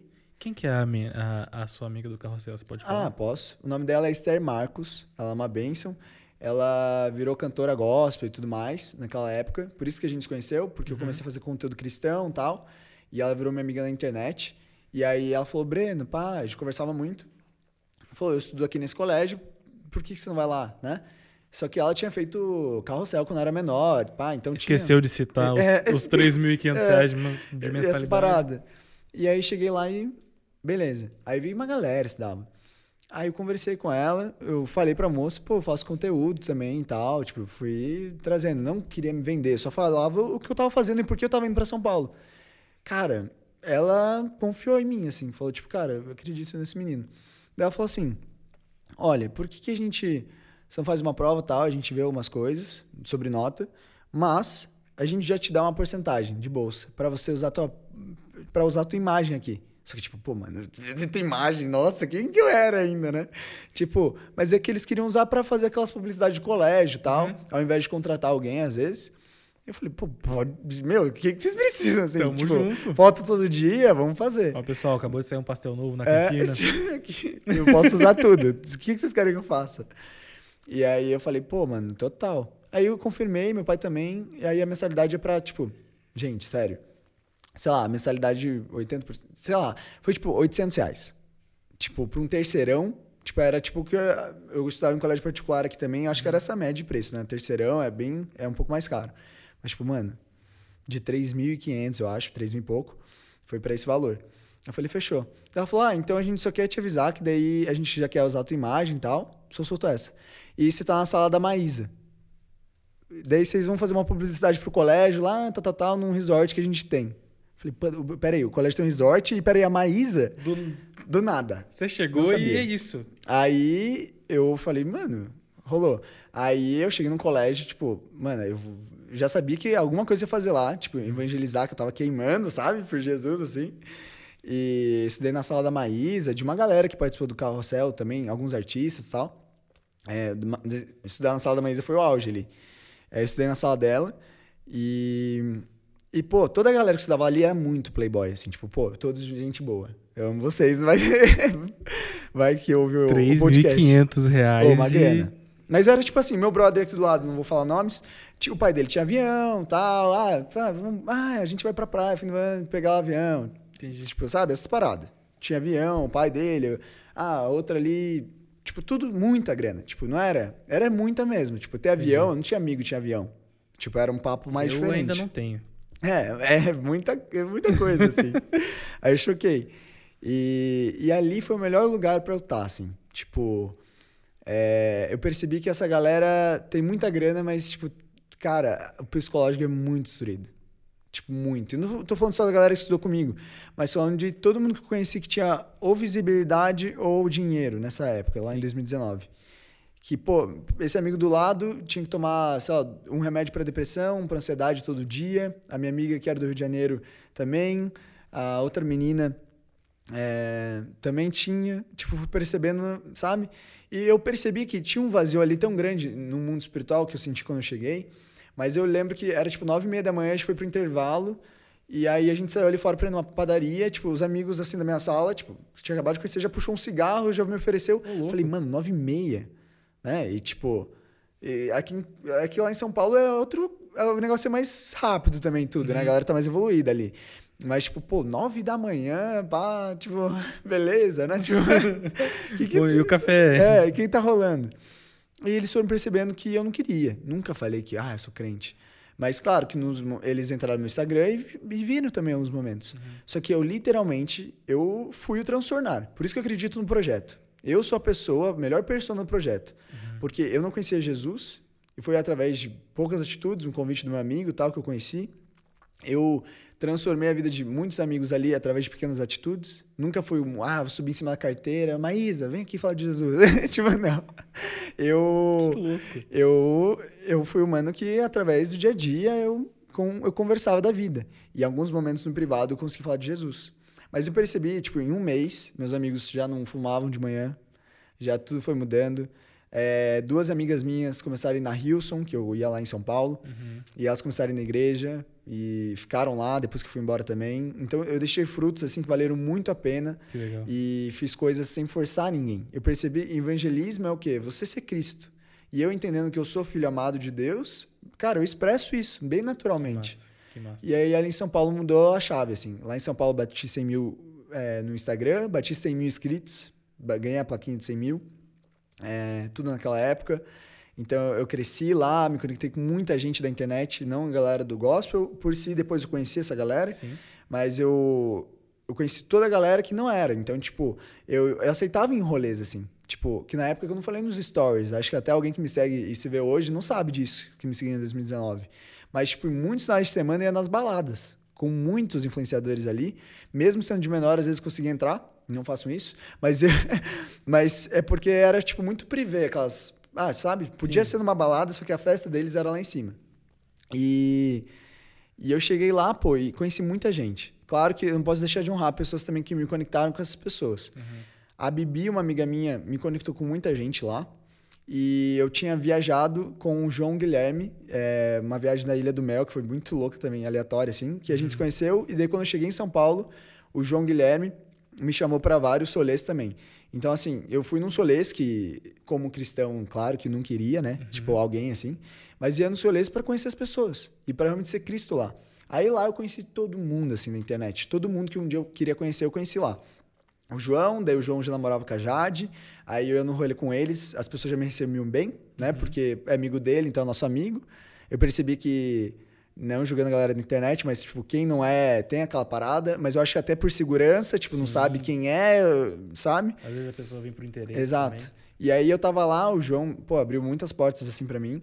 É, sendo brother, não pensando em networking. Naturalmente, Sim. ele me apresentou para muita gente. E eu fui conhecendo toda a galera, daí eu conheci o Léo Picon, essa galera aí. É... Pô, acho que toda a galera da internet que eu, um dia eu assistia, eu conheci. Que legal. Lá. E aí, ah, acho que um mês e pouco depois em São Paulo eu fiz uma publi para Clube Social, que foi com o Christian Figueiredo. Então, tipo, foi bem legal, tipo, já me conectei muito forte que com legal, ele. Cara. Com a Malena 0202 também, que tava lá Sim. nesse dia, que é uma gamer. É, o Eric Mafra estava lá também, outro. Foi nós quatro. A gente foi chamado pelo Clube Social para ir no Escape 60. E aí foi uma publi bem divertida, assim. E lá conheci ele. Aí fui conhecendo literalmente todo mundo, gente, da internet. Tipo assim. É, animal, pessoas animal. que eu assistia, assim. E eu aceitava só ir no rolê. Tipo, ah, eu, eu, eu não sei com quem eu tava numa festinha dessas. Que eu. Ah, não quer jantar com a gente? Ah, lembrei. Lá em São Paulo tem essa parada de. Lançou filme né, antes da pandemia, é, vou chamar alguns influenciadores. Aí eu consegui alguns filmes que me chamaram, legais, só que eu consegui um filme, assim, foi absurdo, que foi o último da Marvel que saiu dos Vingadores, que, pô, né, da manopla, pá, o filmão. Mas o, o primeiro ou o segundo? O, Porque, o segundo já. Que é o que... É. Quem pegou, pegou, né? É, sei lá, né? Vai é, que... já, Impossível amigão, já não ter assistido, é, né? Você Mas- ainda não viu, né? Mas aquele filme era tipo assim, todo mundo queria ir, porque era pré-estreia. Sim. Então, tipo, a gente ganhava ainda. E eu tinha ido na- no filme da, do Aladdin, que a Disney me chamou. Uhum. E era legal que eu sempre fui o que eu queria ser. Eu queria ser um influenciador realmente. Eu falava de Jesus. Eu não falava mais ou menos, eu falava. Só Uhum. que me viam como influencer. Legal. Não me viam como influencer gospel. Então me chamaram pra pu- publi do clube social e tudo mais. E eu falava, amém, pai. É isso. Eu quero estar com as pessoas, É com gente. Que sabe? legal, que legal. É ali que eu quero estar. Porque se eu ficar só no gospel ali, não, e não tem contra também. Mas, tipo, eu não queria eu ficar. Mas é, é né, porque meu se você objetivo, fica só sabe? no gospel, é é uma caixa que todo mundo É. só vai te conhecer ali. Não era meu foco. E você não vai chegar em gente nova. Então, tipo, graças a Deus fluiu. Que massa. A Disney me chamou pra ir no Aladdin, eu fui em outros filmes. Meu irmão, se a Disney me manda um zap... Meu Deus, forte, né? Não, aquele dia eu falei, mano, mãe, deu certo. É, tipo, a Disney, mano, que eu assistia lá, que fazia o negocinho na Chegou a tela. notificação lá, Val Disney. Meu, mãe, era. é, meu Deus. Eu fiquei muito feliz. E aí eu consegui ir pro Vingadores. E, mano, aquilo. Fiquei, o filme é fera, demais. Só que eu cheguei lá.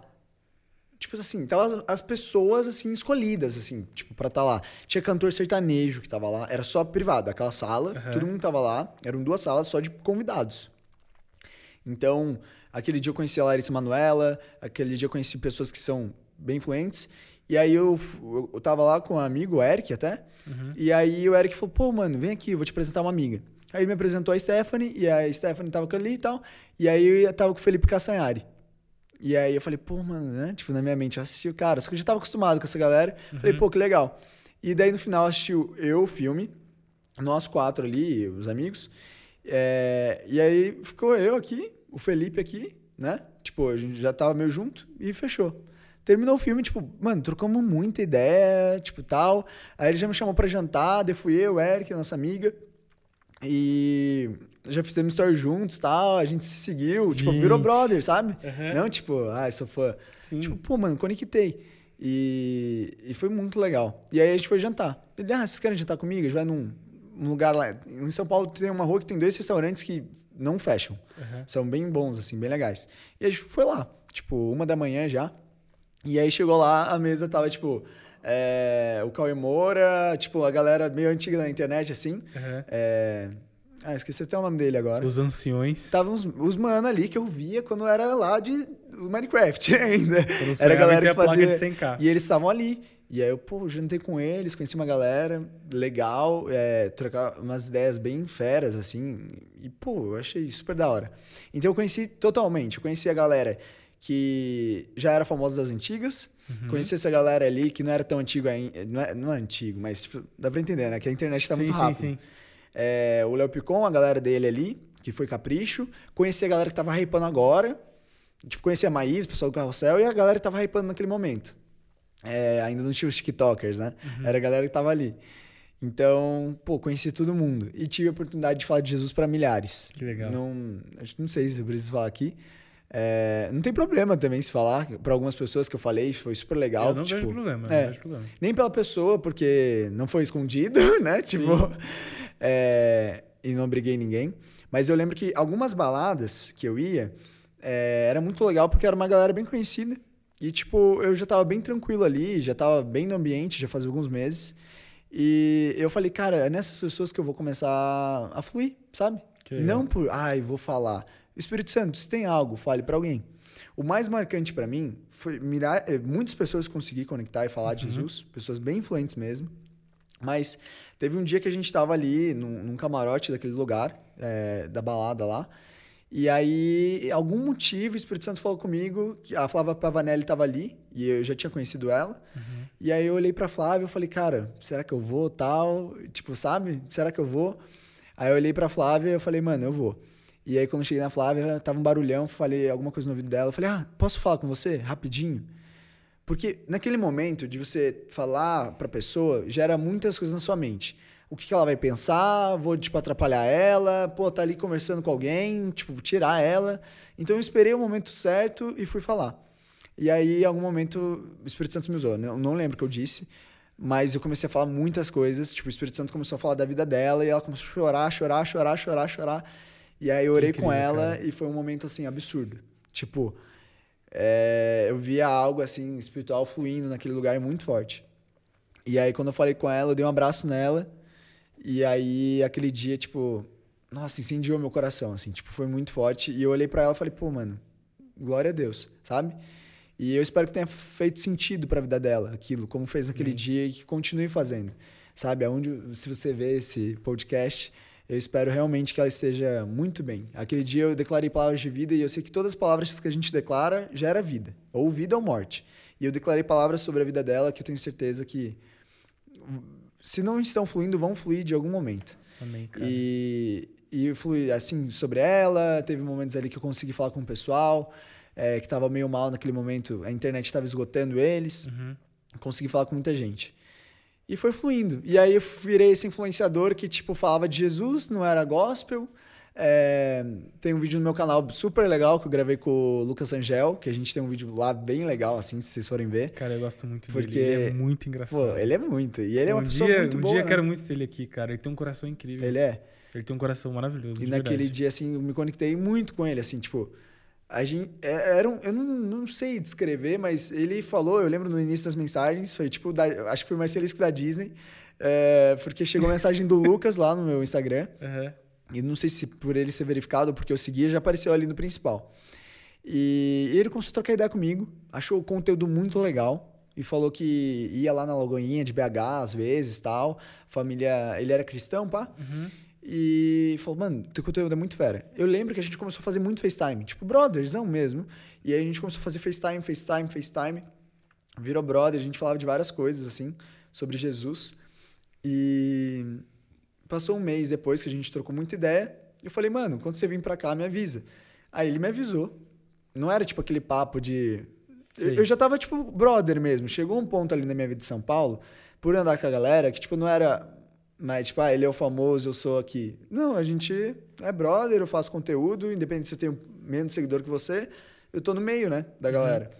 Então ele foi pra lá, quando ele chegou, a primeira coisa que ele foi do aeroporto lá pro QG, da Bianca, minha amiga, que ela me É. concedeu espaço, que eu gravava meus vídeos lá.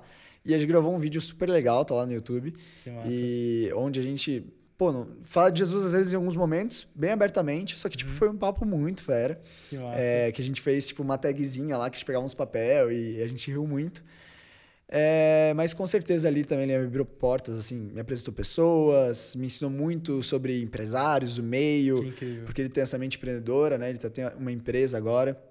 Ele já tinha empresa, só que agora ele está construindo um prédio. Parabéns por isso até. E ah, ele me ensinou muita coisa. Tipo, pessoas que apareceram na minha vida mesmo para agregar. Ele me ensinou, pô, mano, não, aceita esse tipo de proposta. Às vezes o cara quer ser teu empresário, mas vai ganhar, tipo, sei lá, 60% em cima de você, 70%. Tipo, imagina. Tipo, é isso há cinco anos. É, então, me ensinaram muito. E eu acho muito legal a gente estar falando sobre isso hoje aqui, porque eu Legal. nunca tinha falado disso. Tipo, é, acho que meu, alguém próximo, assim, deve saber, mas, tipo, eu acho que nem amigos, assim, sabiam que, ah, um dia eu orei pela Flávia Pavanelli, um Que dia legal. eu orei pelo, é, pelo mano lá. Eu, ixi, eu orei pela uma galera, assim, escolhi uma situação só pra não ficar Que fomentando, só, pra parecer que quer ganhar visibilidade com isso. Mas, mano, é bom, sabe? É bom incrível. e, e eu quero que as pessoas saibam, até você que tá vendo esse podcast, que eu não sei, né, se tem pessoas agora lá, mas saibam que, assim, o Espírito Santo, ele age, né? Tipo, ele não tem limitações, assim. Então, em 2019, eu tava lá, e, tipo, infiltrado em milhares de influenciadores, assim, que a galera, pô, esse cara nunca vai conhecer Jesus. E, cara, muitas das vezes eles conheceram, alguns, se eu citasse o nome, você ia Sim. conhecer agora, aceitaram Jesus, Cara, o João do Meu Mundo Minha Vida, ele aceitou Jesus. transformou, ele... né, a vida dele. E ele era um cara que era a última pessoa que eu achei que ia aceitar, assim. Porque, Porque ele era, era muito outra, louco. outro é. rolê. Cara, eu acho animal a forma que ele tá levando a, a palavra, assim, de Jesus. Claro. E é muito massa. É justamente isso sobre você ser cristão e não ser um influencer Isso. é, é, com foco nisso. E, e a galera que tá assistindo também, tipo, entender que, cara, o Espírito Santo tá fluindo. Exato. E ele tá fazendo. Então, tipo, aquele momento, pô, eles poderiam ser pessoas como o quê? O Breno que continuou fazendo a festa. Sim. Às vezes ele ainda continuou, ou ela continuou, né? Eu não tô falando ninguém em si, mas ele ou ela, ou pessoas que eu falaram, Uhum. que eu falei de Jesus e aceitaram Jesus, Poderia ser o Breno, que tinha festa um dia e demorou às vezes meses para parar. Às vezes, eles fazem coisas que às vezes escandaliza a galera, algumas pessoas, é, que posso ter orado, mas, mano, ele já ouviu, já entrou, algum momento transforma, como já transformou de milhares, assim. E a gente não colocar Jesus dentro de uma caixa. Sim. Deus me livre que eu orasse pela Flávia e ela virasse uma influenciadora cristã. Tipo, Sim. mano, seja uma ótima influenciadora de moda, sei lá o que ela é, pronto. Tipo, as pessoas têm que tirar o fato, aceitei Jesus agora, é, não é toda a situação. Agora você tem que parar com a tua fé, fazer aquilo. Não, vai que eu virasse um empresário no meio, sei lá, podia ser um excelente empresário, fazer outro estilo de Sim. evento, poderia fazer, sei lá, teatro, outras coisas que não bateria. Sei lá, É, conferências. não precisaria ser um influenciador falando de cristão. Sim. Então tem que tirar essa, né? Senão, é, falar pro Whindersson ali, mano, Jesus tal, e aí um dia ele tem e fala, mano, vou parar de fazer vídeo de comédia e falar vídeo de Jesus. Sim. Não, é igual É um jogador de futebol, vou virar pastor, vou largar. É claro, se ele quiser, sim. Mas, tipo, a galera tem que entender que, cara, Cristo, ele age em tudo, né? Então, assim, foi super leve. Que legal, que legal.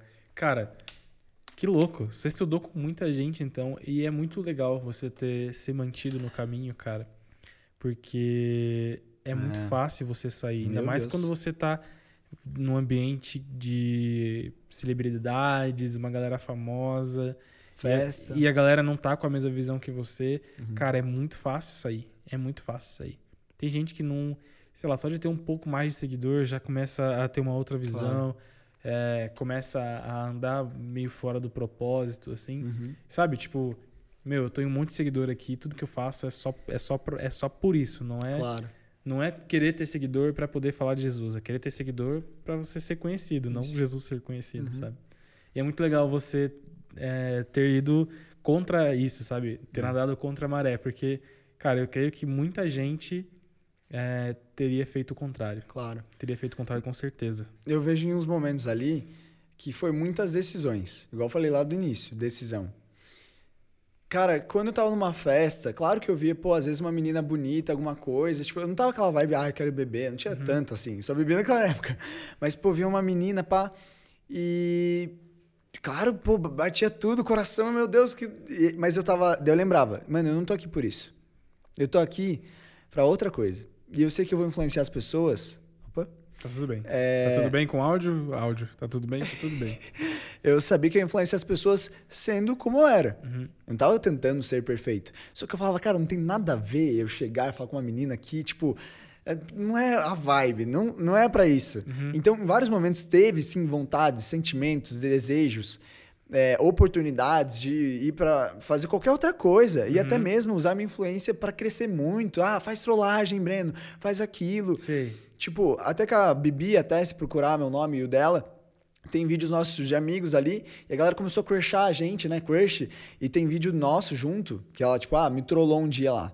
Deu 7 milhões de views. E eu falei, cara, não é esse caminho que eu quero. E aí eu decidi, tipo, ela mesmo sendo minha amiga até hoje, Sim. eu falei, mano, não quero entrar nessa que, tipo, não, não bate, sabe? Não Entendi. vale a pena no que eu faço, assim, tipo. Total. Então, era uma decisão minha. Só que eu tive oportunidades de, pô, poderia ter muito mais seguidor. Se eu entrasse num caminho, ah, vou fazer trollagem, vou fazer aquilo, vou fazer aquilo. Com certeza poderia ter muito mais, milhões, porque dá muita view. É, e não tem problema, mas, tipo, não era o meu foco de vida. É, cada um tem o seu foco. É, E a galera Tipo, não era foco... o meu foco ali. Tipo, não- eu- era eu fazer uma parada nada a ver. Igual chamar ela pra vir gravar os vídeos falando de Jesus. Tipo, ela não ia curtir. Sim. Então, tive oportunidade de ter mais fama, tive oportunidade de, ah, uma menina, tive oportunidade de, de tomar decisões ao contrário. E Uhum. foi realmente um cuidado muito de Deus. E eu vejo, tipo, de posicionamento, mesmo sendo novo, de falar, cara, eu vou por aqui, Que massa. sabe? Foi isso. Ah, só que daí tem um pilar muito forte, assim, da história, assim. Que eu tava lá em São Paulo e, e mesmo olhando essa história, eu acho super importante falar sobre isso aqui. Mesmo olhando essa história super perfeitinha cristã, vamos imaginar, tipo assim, Sim. é, ah, tava lá e tal, Não desviei. não, não fiz nada, né? Uhum. É, realmente ali na hora, com a galera conhecida e tudo mais, não, é, não rolou nada. Mas um pouco antes disso ali, teve um, um fator e tudo mais que eu é, tive uma relação com uma menina e tudo mais, e tive relação sexual com ela. E, tipo, mano, no momento, não dessa hora da fama ali, um, um mês antes. É, e eu tive relação sexual com a menina. Aí, beleza, eu fui para São Paulo, vivi tudo isso e tal, falando de Cristo e tal, os seguidores. E aí eu descobri que ia ser pai. Então, tipo, eu acho. É, hoje, tipo, pô, lá no meu Instagram é super claro que eu sou pai, tipo, tem foto com a minha filha, tudo, tipo, né, back, mas aqui pra história é legal trazer. Quantos anos ela tem? Ela vai fazer dois esse ano, em agosto. Legal. E o nome dela é Sara. E aí eu descobri, então, tipo, eu deixei bem off, tipo, eu. Na, minha, na verdade, na minha mente é, é meio que era mentira, eu não, não conseguia acreditar, né? Uhum. Tipo, por tudo que tava rolando, pelo colégio, pela aquela fama ali, uhum. por morar sozinho em São Paulo, tinha muita coisa, eu não uhum. conseguia digerir que era verdade. Uhum. Só que eu tava lá em São Paulo um dia, em agosto de 2019, e aí recebi uma ligação e era que tava nascendo. Tipo, eu não consegui estar presente, né? Na gestação ah, você dela. sabendo tudo mais. quando meio que. Então, eu descobri realmente que, ela ia, que eu ia ser pai, dia 1 de 2019. Uhum. Eu recebi a ligação da mãe da Sara e tudo mais. E eu fiquei chocado e eu sabia. Então, quando eu fui para São Paulo, eu soube. Só que, tipo assim, a gente conversava, eu sempre tive conversa com ela e tudo mais. Não conseguia estar presencial com ela. Uhum. É, quando eu fui para Curitiba, em alguns momentos, quando estava em São Paulo, eu ia no médico com ela, ia fazer as coisas e tudo mais. Uhum. Mas não conseguia estar junto, né? Até mesmo porque a história em si é muito. A gente nem tinha namorado. Era, foi uma relação bem. Assim, né? Então me, me deixou meio mano, eu fico aqui em São Paulo, vou para lá. Uhum. E aí ela fala, não, foca aí, está crescendo, teu trabalho, né? Continua aí. E aí um dia eu recebi ligação de lá, dela, e que a Sara ia nascer. Tipo, aí foi o choque. Falei, quê? Daí bugou assim. Tem um vídeo no meu IGTV que se chama Sara, um ponto. Ele tem quase 200 mil views, que é o dia onde eu falo que eu vou ser pai. Tipo, isso é um mês antes de eu, de eu saber que ela nasceu, né? Uhum. Porque ela nasceu um pouquinho antes da hora. É, ela nasceu de oito meses. Então, um mês antes de agosto ali, um mês, umas semanas antes de entrar em agosto, tava bem pertinho da data, eu não sabia, né? É, eu postei um vídeo falando do Sara. Eu postei, saindo da minha boca, eu nunca tinha falado que ia ser pai. Então chocou muito. Outra vez eu vivi um momento é, mexendo com religiosidade bem louco. É, você é um cara cristão, como assim? Fazia um vídeo filho? falando de Deus e aí solta uma. Bum, né? E eu realmente vivia esse lado da minha vida também, em questão de santidade, eu vivia ela. Não escondia uhum. isso. Então, por isso que a galera chocou, porque eles nunca tinham me visto com uma menina, não falava que namorava, não namorava com ninguém. Foi um choque muito gritante de, tipo, não esperavam mesmo de mim, né? Uhum. E aquele vídeo é muito forte, porque os comentários, tipo, são muito bons, porque eu vi que meu público era muito humano. Mesmo muitas pessoas sendo crente. Uhum. E falando, tipo assim, pô, mano, eu acho que eu falei com tanta verdade no vídeo, como eu tô falando tudo aqui para você, e que eu falei, cara, é isso, eu fui, fiz, e você, e é isso. E, tipo, a galera viu, acho que viu tanta real que, tipo, não tinha hate ali. Uhum. Mas viram, pô, Breno vai ser pai. E, tipo... E tudo bem. E rolou isso. E, e, beleza, não tive julgamentos, assim. Só que foi uma fase da minha vida bem obscura, assim, bem triste, assim. Tipo, eu nunca tinha tido momentos tristes psicologicamente. Uhum. E depois que eu postei o vídeo da Sara, eu comecei a realmente ficar mal, assim. Tipo, caiu a ficha que ia ser pai depois que eu recebi tantas mensagens. Uhum. E não era o plano que eu tinha. Não era o plano, não era a forma que eu imaginava. Claro, meu sonho era ser pai já, né? Mas, tipo assim, eh, quando eu casasse, aquilo lá. E, e rolou de outra forma. Então, a minha mente, até raciocinar tudo que eu estava vivendo, morando sozinho, e mexia muitos sentimentos, até muitas vezes por saudade da família, uhum. foi tanta coisa. Tipo, cara, conciliar, morar sozinho, o colégio, que era o terceiro, último ano, mais esse lado de internet, foram três coisas, tipo assim, dificílimas, e minha mente aquela hora explodiu. Daí eu comecei a ficar mal, comecei a ficar para baixo, comecei a ficar triste. Quando a Sara nasceu, eu já tava, tipo, umas três semanas sem postar, depois do vídeo da Sara, que eu não conseguia postar. Uhum. E quando ela nasceu, eu peguei até. Foi um voo, assim, tipo, comprei ali, acho que um voo mais caro da minha vida, né? Tipo, comprar para daqui duas horas, um Sim. voo pra, de Curitiba, não, de São Paulo a Curitiba.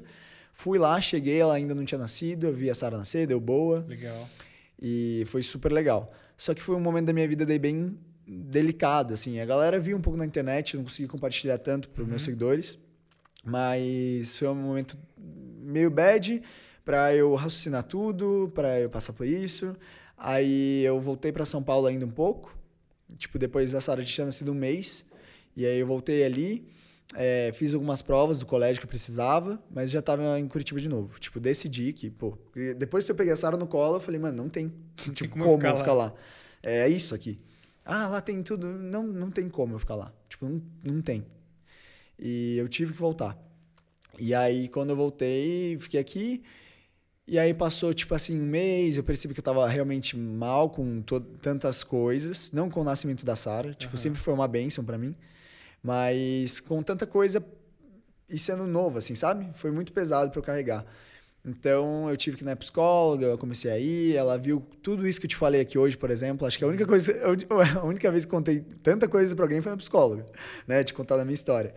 Porque ela percebeu que tinha tanta coisa, tipo, Legal. tipo, foi uma xícara que foi enchendo e transbordou, né? Porque mexeu com trabalho, seguidor, fama, tal e espiritualidade, tanto, sabe, pessoas, uhum. bum, explodiu, né? Foi isso que aconteceu. E ela falou agora vamos tratando, vem vindo, vamos conversando. É, tomei uns floralzinho lá, ia ficando mais relaxado. e melhorei. Tive uma crise de ansiedade na minha vida, não fui diagnosticado com depressão, nada, só estava um momento triste.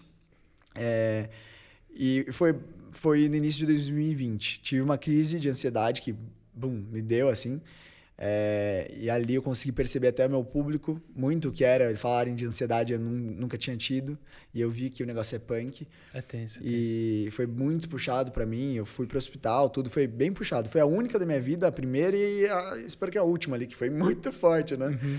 mas não não continuei tendo crises é claro que fui tratando a minha ansiedade com a psicóloga pô Deus, mano, é absurdo, né? Tipo, a oração, tudo é muito forte. Não tem como, assim, ligar. O psicólogo é muito bom, ajudou muito, mas, tipo, os momentos espirituais, a, o momento de oração era o que me trazia paz, assim, de verdade. Uhum. Então, eu tive essa crise de ansiedade, tudo foi fluindo. Aí 2020 eu parei um tempo de postar. Aí, tipo, tudo isso que eu te falei, assim, que foi o auge, eu tava crescendo muito. Uhum. Em 2020 foi o ano onde eu já não conseguia produzir tanto, foi o ano onde eu já tava mais, pô, sou pai, responsabilidades. É, trouxe mais um lado de vida real do que a vida pública, sabe? Uhum. Então, em 2020 eu foquei mais nisso. E, e 2020 foi esse ano mais recuado. Mesmo assim, Deus continuou sendo Deus. Tipo, 2020 eu recebi uma ligação bem importante é, do Alex, que ele me ligou. E Alex é sócio da Nonstop, que é uma agência de influenciadores. É a, é a maior da América Latina. Qual Alex que é? Alex Monteiro, o nome dele. E ele é dono dessa empresa, sócio, ele, o Cacá Diniz. Uhum. É, e tem acho que mais uns dois. E eu recebi uma ligação dele, a gente conversou e tudo mais. E, e o que rolou foi que a minha mãe mandou um vídeo meu para ele. E porque ela seguiu o cara.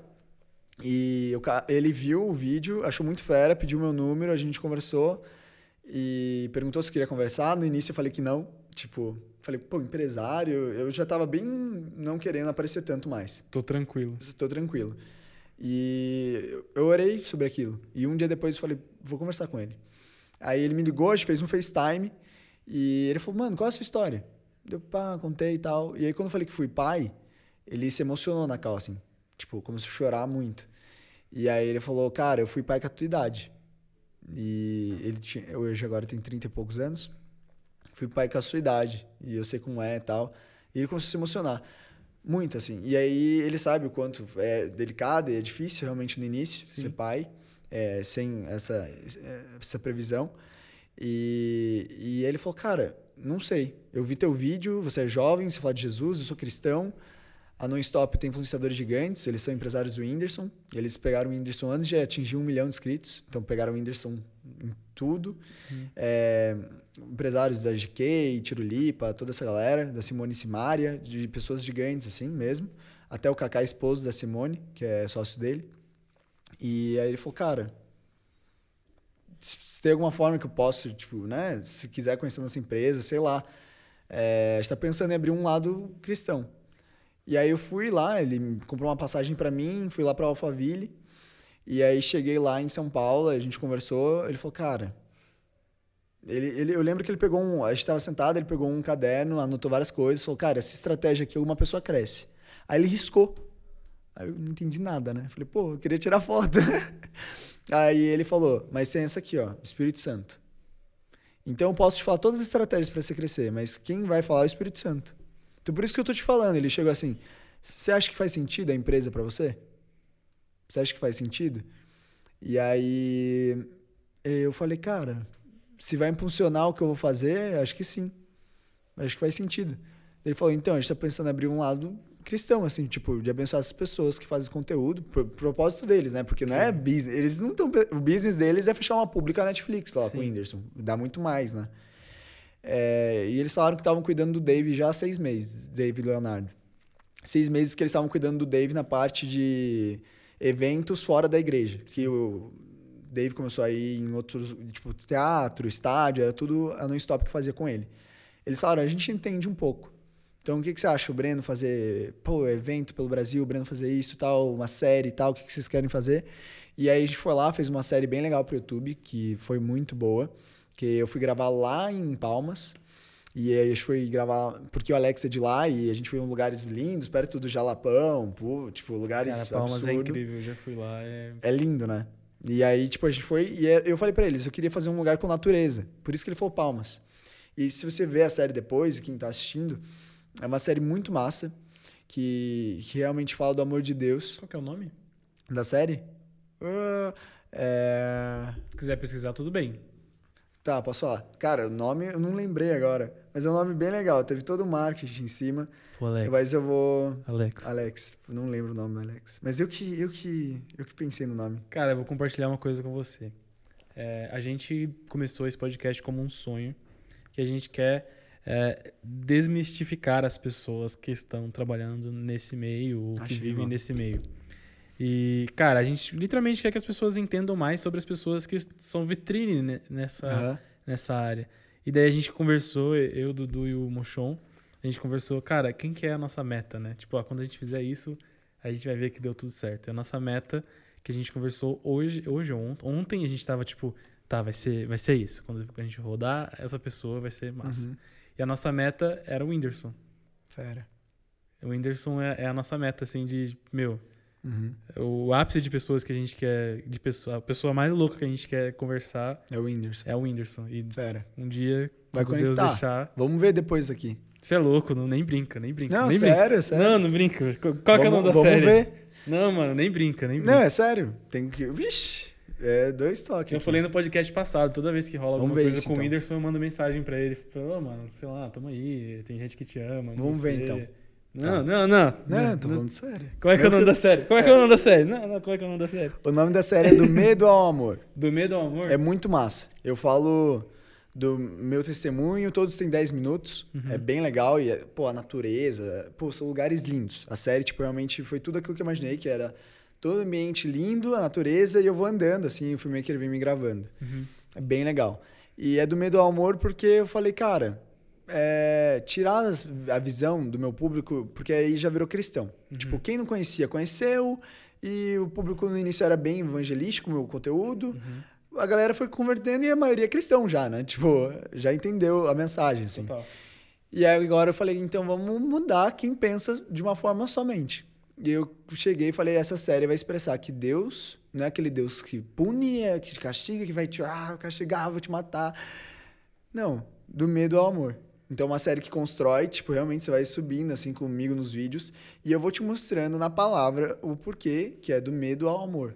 Mostrar que o amor de Deus é muito maior do que te falaram um dia que Deus vai jogar um raio na sua Que cabeça incrível, se cara. você errar.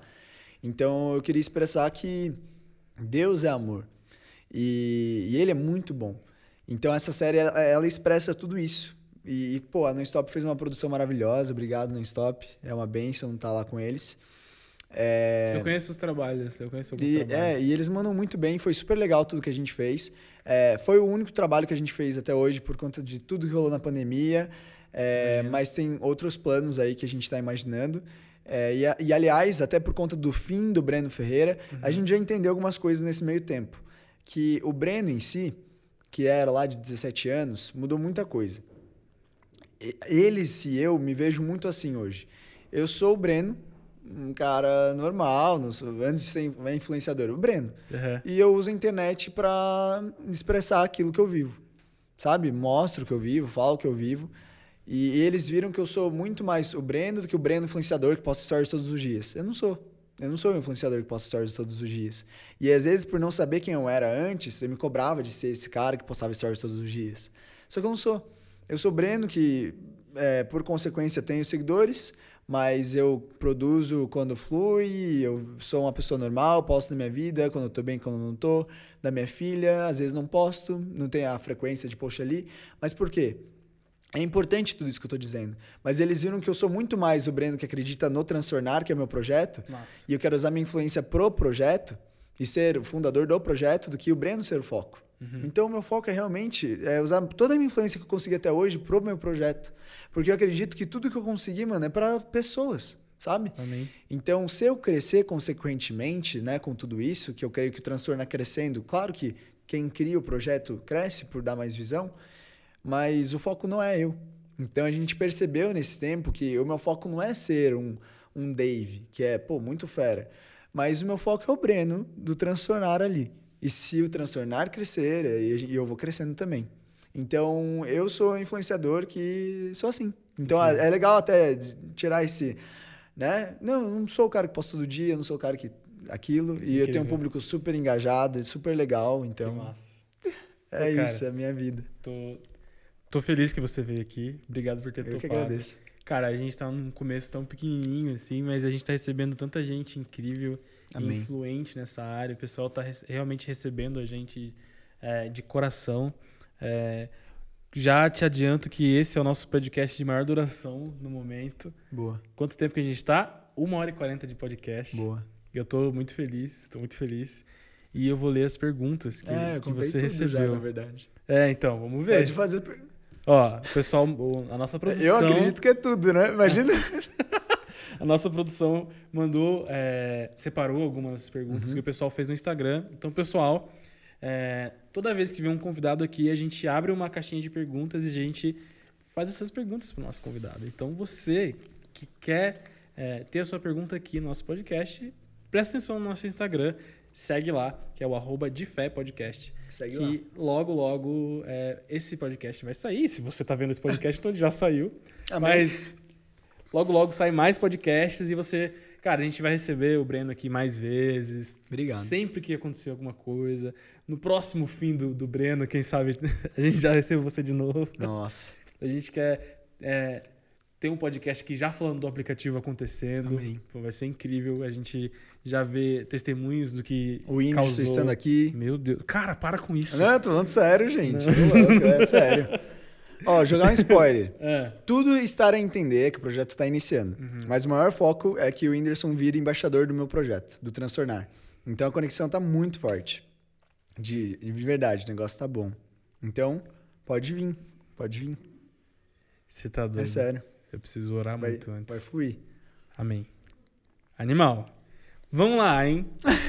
Perguntas da galera do Instagram. É, Maite Fonseca. Maite, eu, vou, eu falo arroba produção. É difícil. Eu, eu sou, não eu fala, sou ruim então, de falar. Não, fala. não o arroba não é tão difícil. É eu que sou ruim de falar. Arroba Maite, o underline FN Seca, que é Maite Fonseca, perguntou: é, Breno, pretende fazer uma nova conferência? Pretendo, mas daí agora focando no transtornar.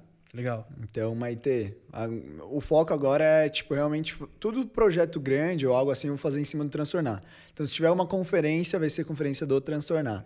Legal. Vai ser tudo por lá. Vai ser onde a gente quer construir legado mesmo. A ideia é um dia, depois da pandemia, é, junto com os planos que a gente está tendo aí, ter um, uma conferência em cada cidade do Brasil. Não cada cidade, cada capital, assim. Sim. No Rio, em São Paulo, em Goiânia. Ter uma conferência transtornar, sempre levando o nosso foco num galpão, algum lugar bem diferente para evangelizar pessoas mesmo. Então, se rolar esse ano é online e vai ser fera também, com esse mesmo foco. A nossa produção tá falando aqui que teve muita pergunta. Muita, muita. Mas, cara, a gente vai, infelizmente, a gente vai ter que é responder isso. só algumas. É.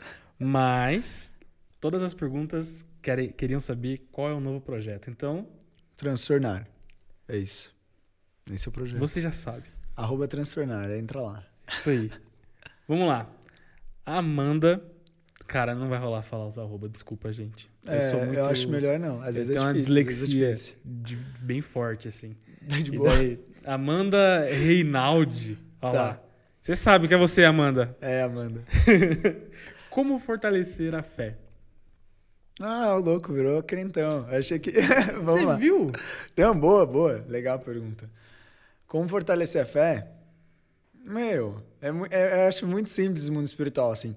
Mas é realmente tendo comunhão com o Pai, conversando com o Pai, orando, lendo a palavra. Não foge de estratégias. Tipo, a palavra não muda, as estratégias também não vão mudar. Então eu creio que fortalecer a fé é viver assim. Lê a palavra, converse com o Pai, que assim você vive o limitado de Deus. Porque a fé é isso, né? Crer naquilo que você não vê. Então, o único jeito é crendo na palavra. Massa. Faça isso, funciona, é bom. Que massa. Ó, ah, essa pergunta a gente já respondeu, mas vou falar o seu arroba, hein? Arroba PH underline baliza. Ah, Perguntou, boa. tem algum projeto vindo por aí? Tem. Mais uma vez? É, transtornar aí. é ele. Segue aí, gente. Vamos lá. A outra pergunta é da arroba Elisa. Ô, amiga, você vai estar me desculpando, não vou conseguir. Elisa. Elisa Roma Gnoli. É você, acho que é isso. Você sabe que é você. Você quer matar a gente do coração com aquelas publicações no seu Insta? Não, pelo amor de Deus, não. Não, gente, por isso que é o fim. O pesado seria luto, imagina, Deus me livre. Sim. O que rolou ontem, na verdade, que teve muita preocupação, acho que é até legal quem viu e quem está vendo até agora o podcast. Eu postei o fim. Aí um amigo meu, que é influenciador também, ele tem mais de 200 mil seguidores ali, então tem uma influência, né? Pessoas vão ver. Do nada, eu acho que ele viu o post e falou: ah, vou fazer uma estratégia, porque ele tinha um texto, agora eu tô sabendo, que era falando sobre a morte, que pá, ela é é, tipo, pô, a gente vai pro pai, não é pra ser, ah, morreu e ficar, tipo, pum. É pra, pô, né? A gente tem certeza que a gente vai estar com o pai. Só que daí ele viu minha- o meu post, que é todo preto, escreve fim. Aí, dez minutos depois, ele postou o texto dele e fez um post todo preto escrito luto. Aí É. falaram, pô, mano, o cara é amigo do Breno, tem 200 mil seguidores, não vai postar luto do nada. Aí falaram, pô, o Breno morreu. Então, o meu marketing, cara, o post foi muito mais longe, mas Entendi. começaram a achar que eu morri. Pessoal, Aí veio essa o Breno parada. tá vivo, vou ter que... Tô. Vou falar pra vocês que o Breno Não, tá ficou vivo. meio louco. Tá tudo bem. Você só vai aparecer quando lançar o projeto. Amanhã, né? No Você fato, vai- já tô aparecendo aí. É, mas tá é, na, no- na sua estratégia. Ah, sim, só. Mas foi bem louco. O bom que não desesperou tanta gente. Tipo, viram assim que tá, não, é, acho que é um novo Se tempo. É. É. mas tá meio confuso, né? Tipo, será que foi mesmo? Ah, mas é legal. Acho que esse, esse Mas, pô, sentimento não vai. era pra ir pra esse lado. Eles não, não falou comigo de nada, né? Deixando claro. Eu não quero soltar luto no meio da pandemia, Nunca, né? não jamais, tem lógica. Jamais. Cara, obrigado por ter vindo. Valeu. Quero agradecer você do fundo do meu coração. Obrigado Obrigadão. por essas quase duas horas de podcast Foi aí. tempo. Cara, muito, muito, muito. Muito. Deus te abençoe muito. Amém. Continua Cara, que o seu abençoado. projeto seja incrível, Amém. mais do que ele já é, muito mais grandioso do que você espera. É, eu tenho certeza que vai ser muito legal. Amém. Como eu te disse, eu creio muito nas pequenas ações para é, Transformar o mundo, é. né?